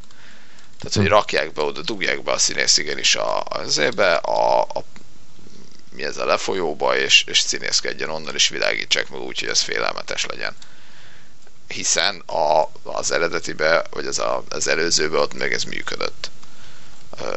Mondom Tim Curryvel, és és ez tényleg ez egy visszatérő dolog, hogy, hogy jó, ijesztők voltak azok a, a mindenféle dolgok, amikkel átalakult, lásd a fúvalás, furafejű festménynő, meg a, a leprás, meg nem tudom, csak mindegyiknél én azt éreztem, hogy, hogy cégéi, és hogy, és hogy sokkal ilyen butább az egész, mert, mert azt érzem, hogy most az a divat, hogy, hogy ilyen rondaságokat meg kell jumpscare-ekkel beijeszteni, és akkor most ezt csináljuk. És én meg viszont jó, megijedtem a jumpscare-től, mert én sajnos ijedős vagyok, de hogy de hogy sokkal inkább zavart, hogy most két jumpscare-rel oldják meg ezt az egészet, ahelyett, hogy egy ilyen őrült, feszült, uh, nyomasztó hangulata lenne az egésznek.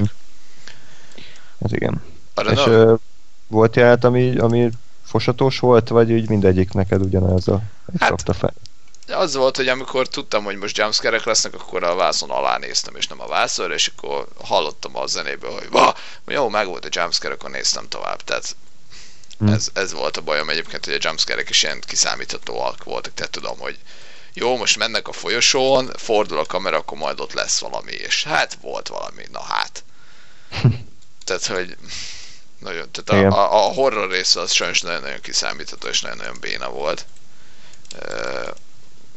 Mondom ezt úgy, tehát, hogy nyilván megijedsz, hogyha a pofádba ugrik valami, de, de hogy semmi, semmi kreativitás, meg semmi plusz munka nem volt benne, és ez, ez elég engem zavart.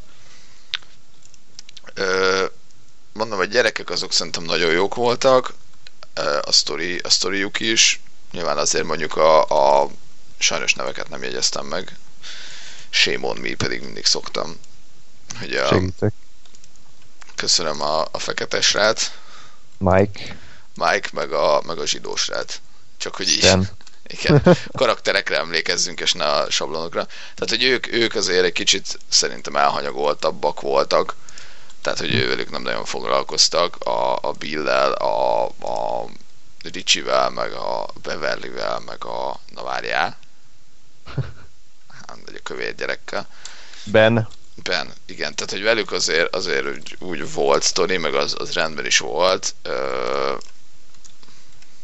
amit, tehát egyébként ez, ez is olyan, hogy, hogy azért értem, hogy mondjuk jó, ha 135 percbe kell összefoglalni, akkor nyilván nem, nem marad ö, idő mindenkire, és azt mondom, hogy azért annyira tehát nem, hát, hogy mondjam, hiányzott az élmény, nyilván jó lett volna, hogyha mindenkit megismerek egy elő részbe, de hogy, de hogy elfogadhatónak érzem, hogy őket, Abszolút. ők egy kicsit kevesebbet foglalkoztak, mert, mert úgy megvolt a, a, a, a sztori.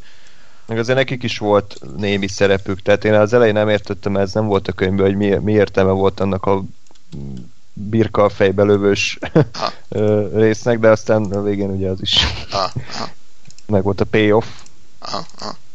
Igen, az, az nekem, hogy azt akartam is kérdezni, hogy az a mert ugye az is egy story line, hogy a, a, a, a másik gyerekek, a nagyobb gyerekek ott ö, ö, Buli. buli, bulizzák őket.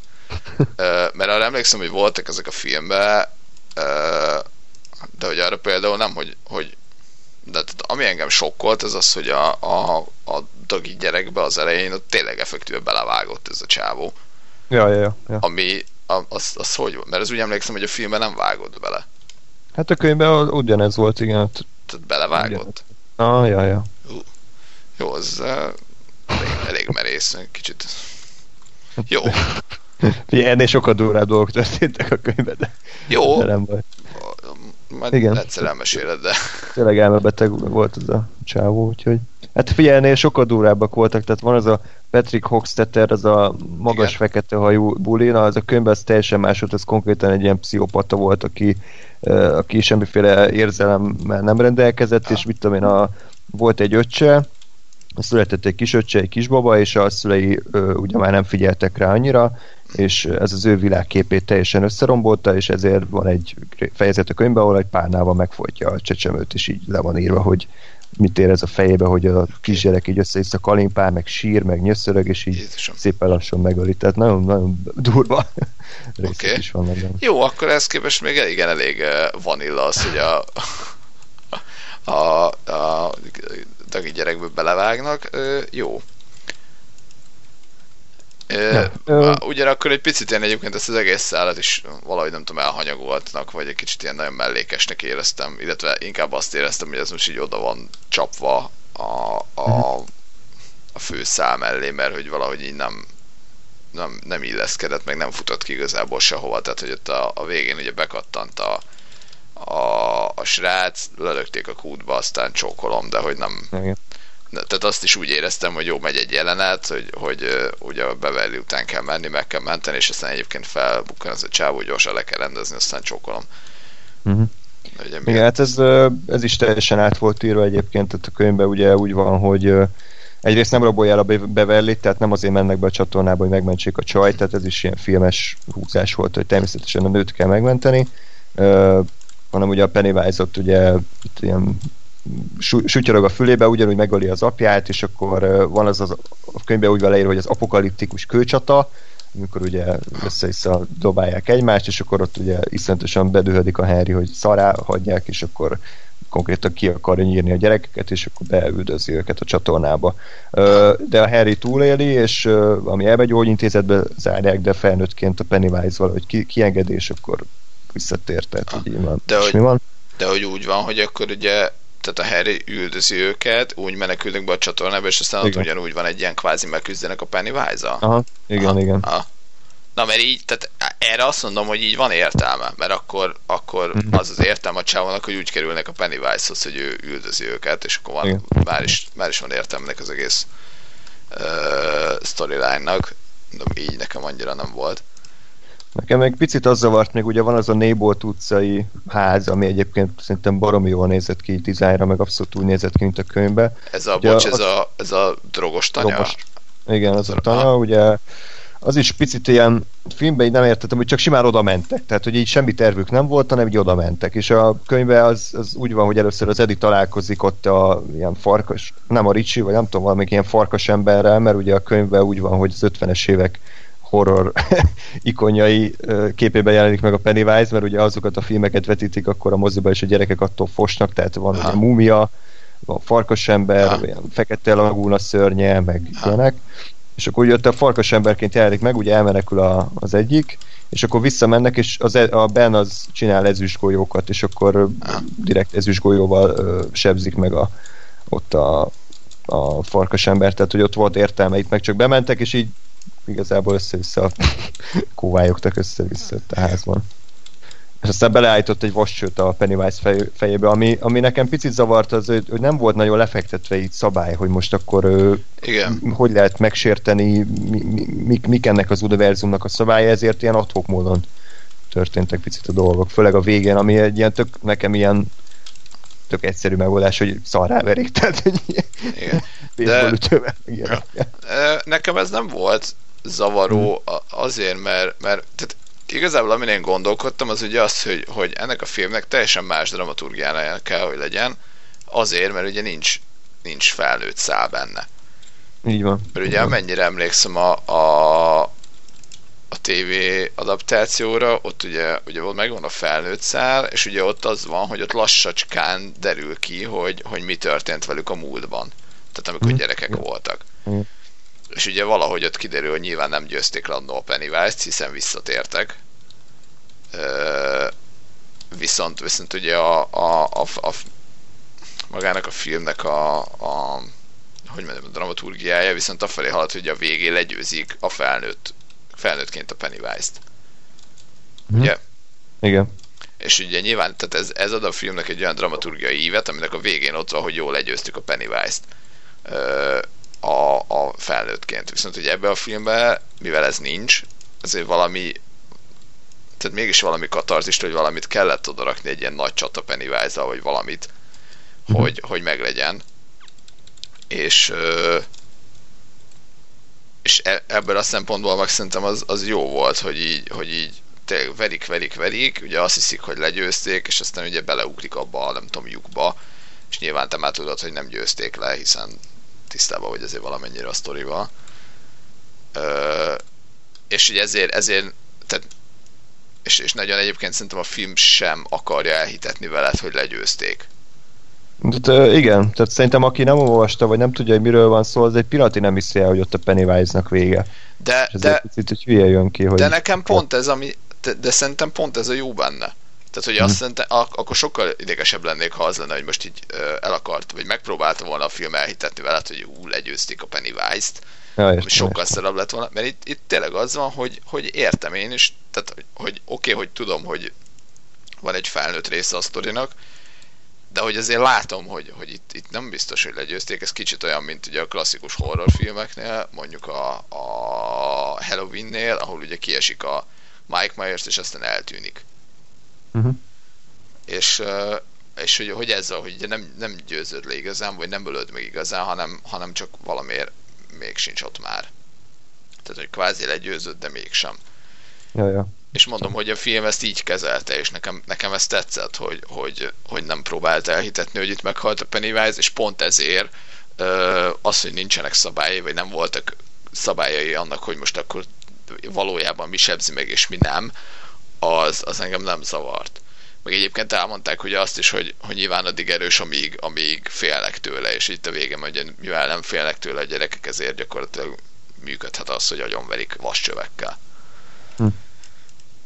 Ja, ja, vágom. Jó, így, így rendben van, tehát így értem a, a filmes verzióját. A, tényleg szerintem a, a gyerekszál, meg az egész Young Adult rész, szerintem tök, tökéletesen át lett adva. Tehát minden karakter szerethető, szórakoztató, zseniális beszólásai vannak a Ricsinek, meg, meg tök jó ötletek vannak, amik, amik nem voltak a könyvbe, tehát ilyen, akkor kijönnek az iskolába és a könyveket a kukába, tehát ez, ez teljes, teljesen meglepődtem, hogy mennyire friss a film. Szerintem a, a Beverlynek egyébként ez a nővé válásának a jelente is így, így feldobták picit a, az eredetit, tehát ugye el lett az a vér, vérzuhatag, de, de sok, sokkal jobban tetszett, mint a könyvben, ahol csak simán ilyen kis vércseppek jöttek ki, meg ugye a saját haja akarja ja. lehúzni, tehát én attól sokkal jobban paráztam, vagy sokkal uh, izgalmasabb volt, mint a Pennywise, amikor cégével bohóckodott, tehát ez szerintem erőteljesebb volt.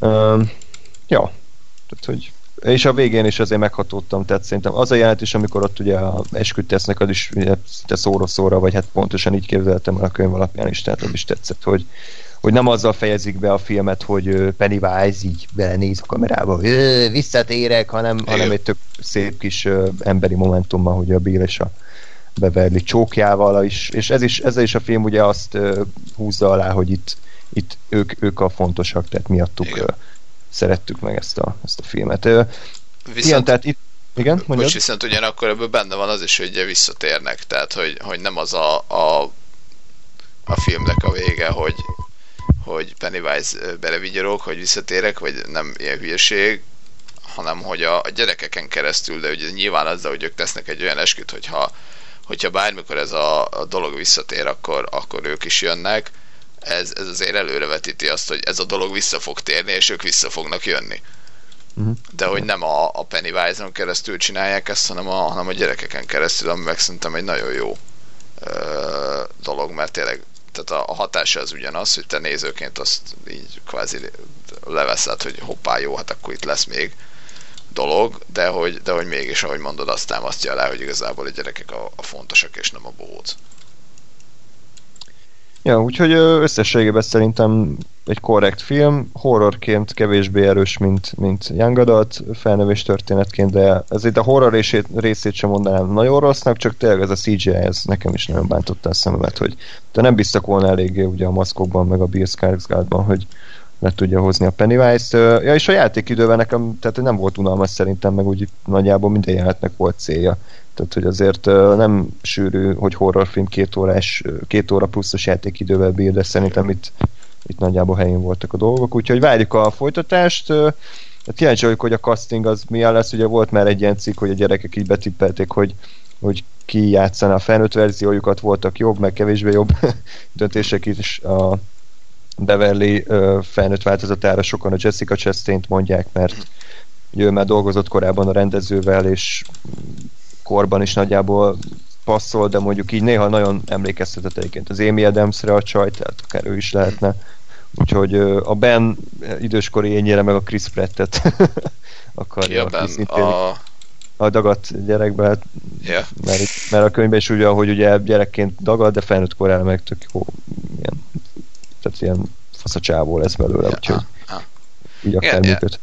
Egy picit, picit úgy vártam, hogy, hogy lesz valamilyen uh, utolsó jelenet, ahol mondjuk Igen. megérkeznek 27 év múlva, és akkor kiszállnak ezek a nagy sztárok, és akkor látom, hogy ki fogja őket játszani. Azt hittem, hogy ez lesz a vége, aztán Hát nem. Nem, nem, nem ez Arra lett. már nem volt pénzük. Ja. Jó, valahol értem, hogy azért nyilván most az se lett volna szerencsés, ha itt behoznak ilyen nagy sztárokat, aztán mire kiderül, hogy a film az leforoghat-e, vagy mi van, addigra meg még, mégse vállalja, és akkor meg ott Hát igen. azon, ciki. azon cikézni, hogy kiszállt a Chris Pratt, aztán meg a, mégse ő játsza. Csak hogy valahogy egy ilyen, ilyet azért úgy, úgy bírtam volna, ha ott van, hogy ha már, ha már ezt az egész felnőttes vonalat eddig kiszedték belőle, akkor, akkor legyen valami ilyen plusz. De Ez. értem, értem.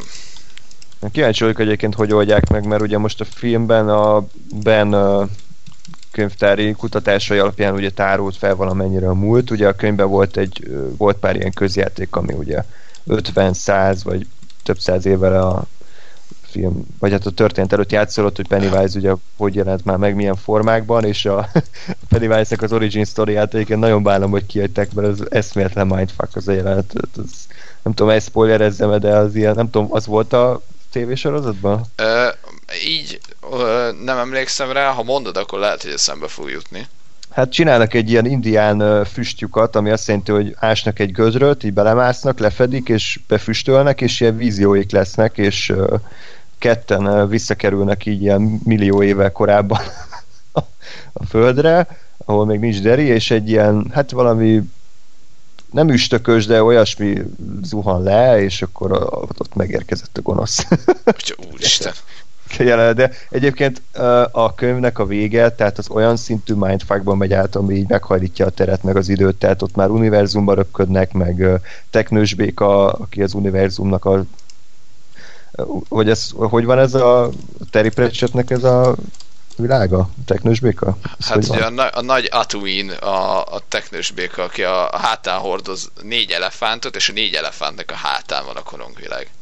Na, tehát hogy nem is ennyire elborul, de itt is egy teknős béka a világnak az egyik alapítója, és ő is, hát nem jelenik meg, de na, tehát ő is egy entitás, úgyhogy, úgyhogy mondom, ehhez képest a film az így nagyon a, a világépítést, univerzumépítést nagyon lekerekítette, amit nem bánok, mert ez filmben ez, ez nem lehet átültetni azt a kokain és alkohol által gerjesztett ötleteket, amikkel a King előállt. Na, de mondjuk így akkor értem, hogy a végén mi volt ez az egész gyerekek lebegnek ott a semmiben, engem egyébként az mm. zavart egy kicsit, hogy azt is egy ilyen indokolatlan hülyeségnek tartottam, hogy ott lemennek, és akkor lebegő testek van, minek? Szerintem pont elég ijesztő lett volna az egész anélkül, is, hogy csak úgy ott van a, a Pennywise valahol, és nem tudom, az a doboza, és nem tudom, Hm. menekülni kell a csatornában. Tehát, de, ja. Még az Jó. se volt a könyvben, ez a lebegő gyerekek, tehát Ja, ez, ez, de viszont ugye az, a- abba sem mentek bele, hogy ugye mi Pennywise valódi alakja, mert ugye ezt a könyvben nagyon felhájpolták, hogy hú, hát hogy nézhet ki eredetileg, és azt hiszem a tévésorozatban is a végén beraktak valami pókot, ízi ott a pókot, és ö, hát az könyvben, könyvben ez úgy van leírva, hogy igazából ö, emberi szemmel felfoghatatlanul borzalmas a látványa, Igen. a valódi alakja, de leginkább egy pókhoz hasonlítható, ö, aztán átkerülnek ugye a makrouniverzumba, vagy mivel ott meg meglátják a valódi Pennywise. Úgyhogy el, És az le, beteg. az, az le van írva, hogy a valódi valódi az hogy néz ki? Hú, hát valamilyen lidérc fényekről írt. Ja, akkor meg a, akkor, jó, de, de ezzel, hogy akkor így megértek ilyen, ilyen apróságokat, amik a filmben benne voltak, tehát hogy azért ugye, ugye itt is volt a kis srácnak egy teknőse, egy Lego teknős, ami Ja, ja, nem, tudom, nem biztos, hogy a 88-ban volt már Lego, én nekem ez volt a legnagyobb problémám. De hogy akkor azt is értem, meg ugye amikor a, a Beverly-t így elbűvölte idézőjelben, ugye akkor is az volt, hogy ott három ilyen kis fényecske jelent Igen. meg neki, akkor azt gondolom ez volt. Arra egy uttalás, igen. Ja. Ja, jó van. Na, hát akkor ennyi volt az az. Igazából aj- ajánljuk ö, szerintem a, hát a horror fanoknak is, ö, meg a King fanoknak is. Ö, annyira nem félelmetes, szerintem ki lehet bírni, és ö, egy szerethető ö, film összességében. Úgyhogy ennyi volt most a nyári meg az őszelei filmfelhozatal, hamarosan majd jelentkezünk, ugyan a Blade Runner, meg a Kingsben, addig is pedig minden jót kívánok nektek, kövessetek Facebookon, Twitteren, facebook.com per Radiotuneup, Twitteren az et Radiotuneup néven találtok meg minket, írjatok kommentet, nektek melyik film tetszett a legjobban a nyáron, és melyik film a legkevésbé, vagy e-mailt is írhattok a tunap314 kukac gmail.com címre. Úgyhogy még egyszer köszönjük, hogy velünk tartottatok, hamarosan újra jelentkezünk, ezt még nem tudjuk, hogy mivel vagy mikor, de az a lényeg, hogy jelentkezünk, addig is minden jót kívánok nektek, sziasztok!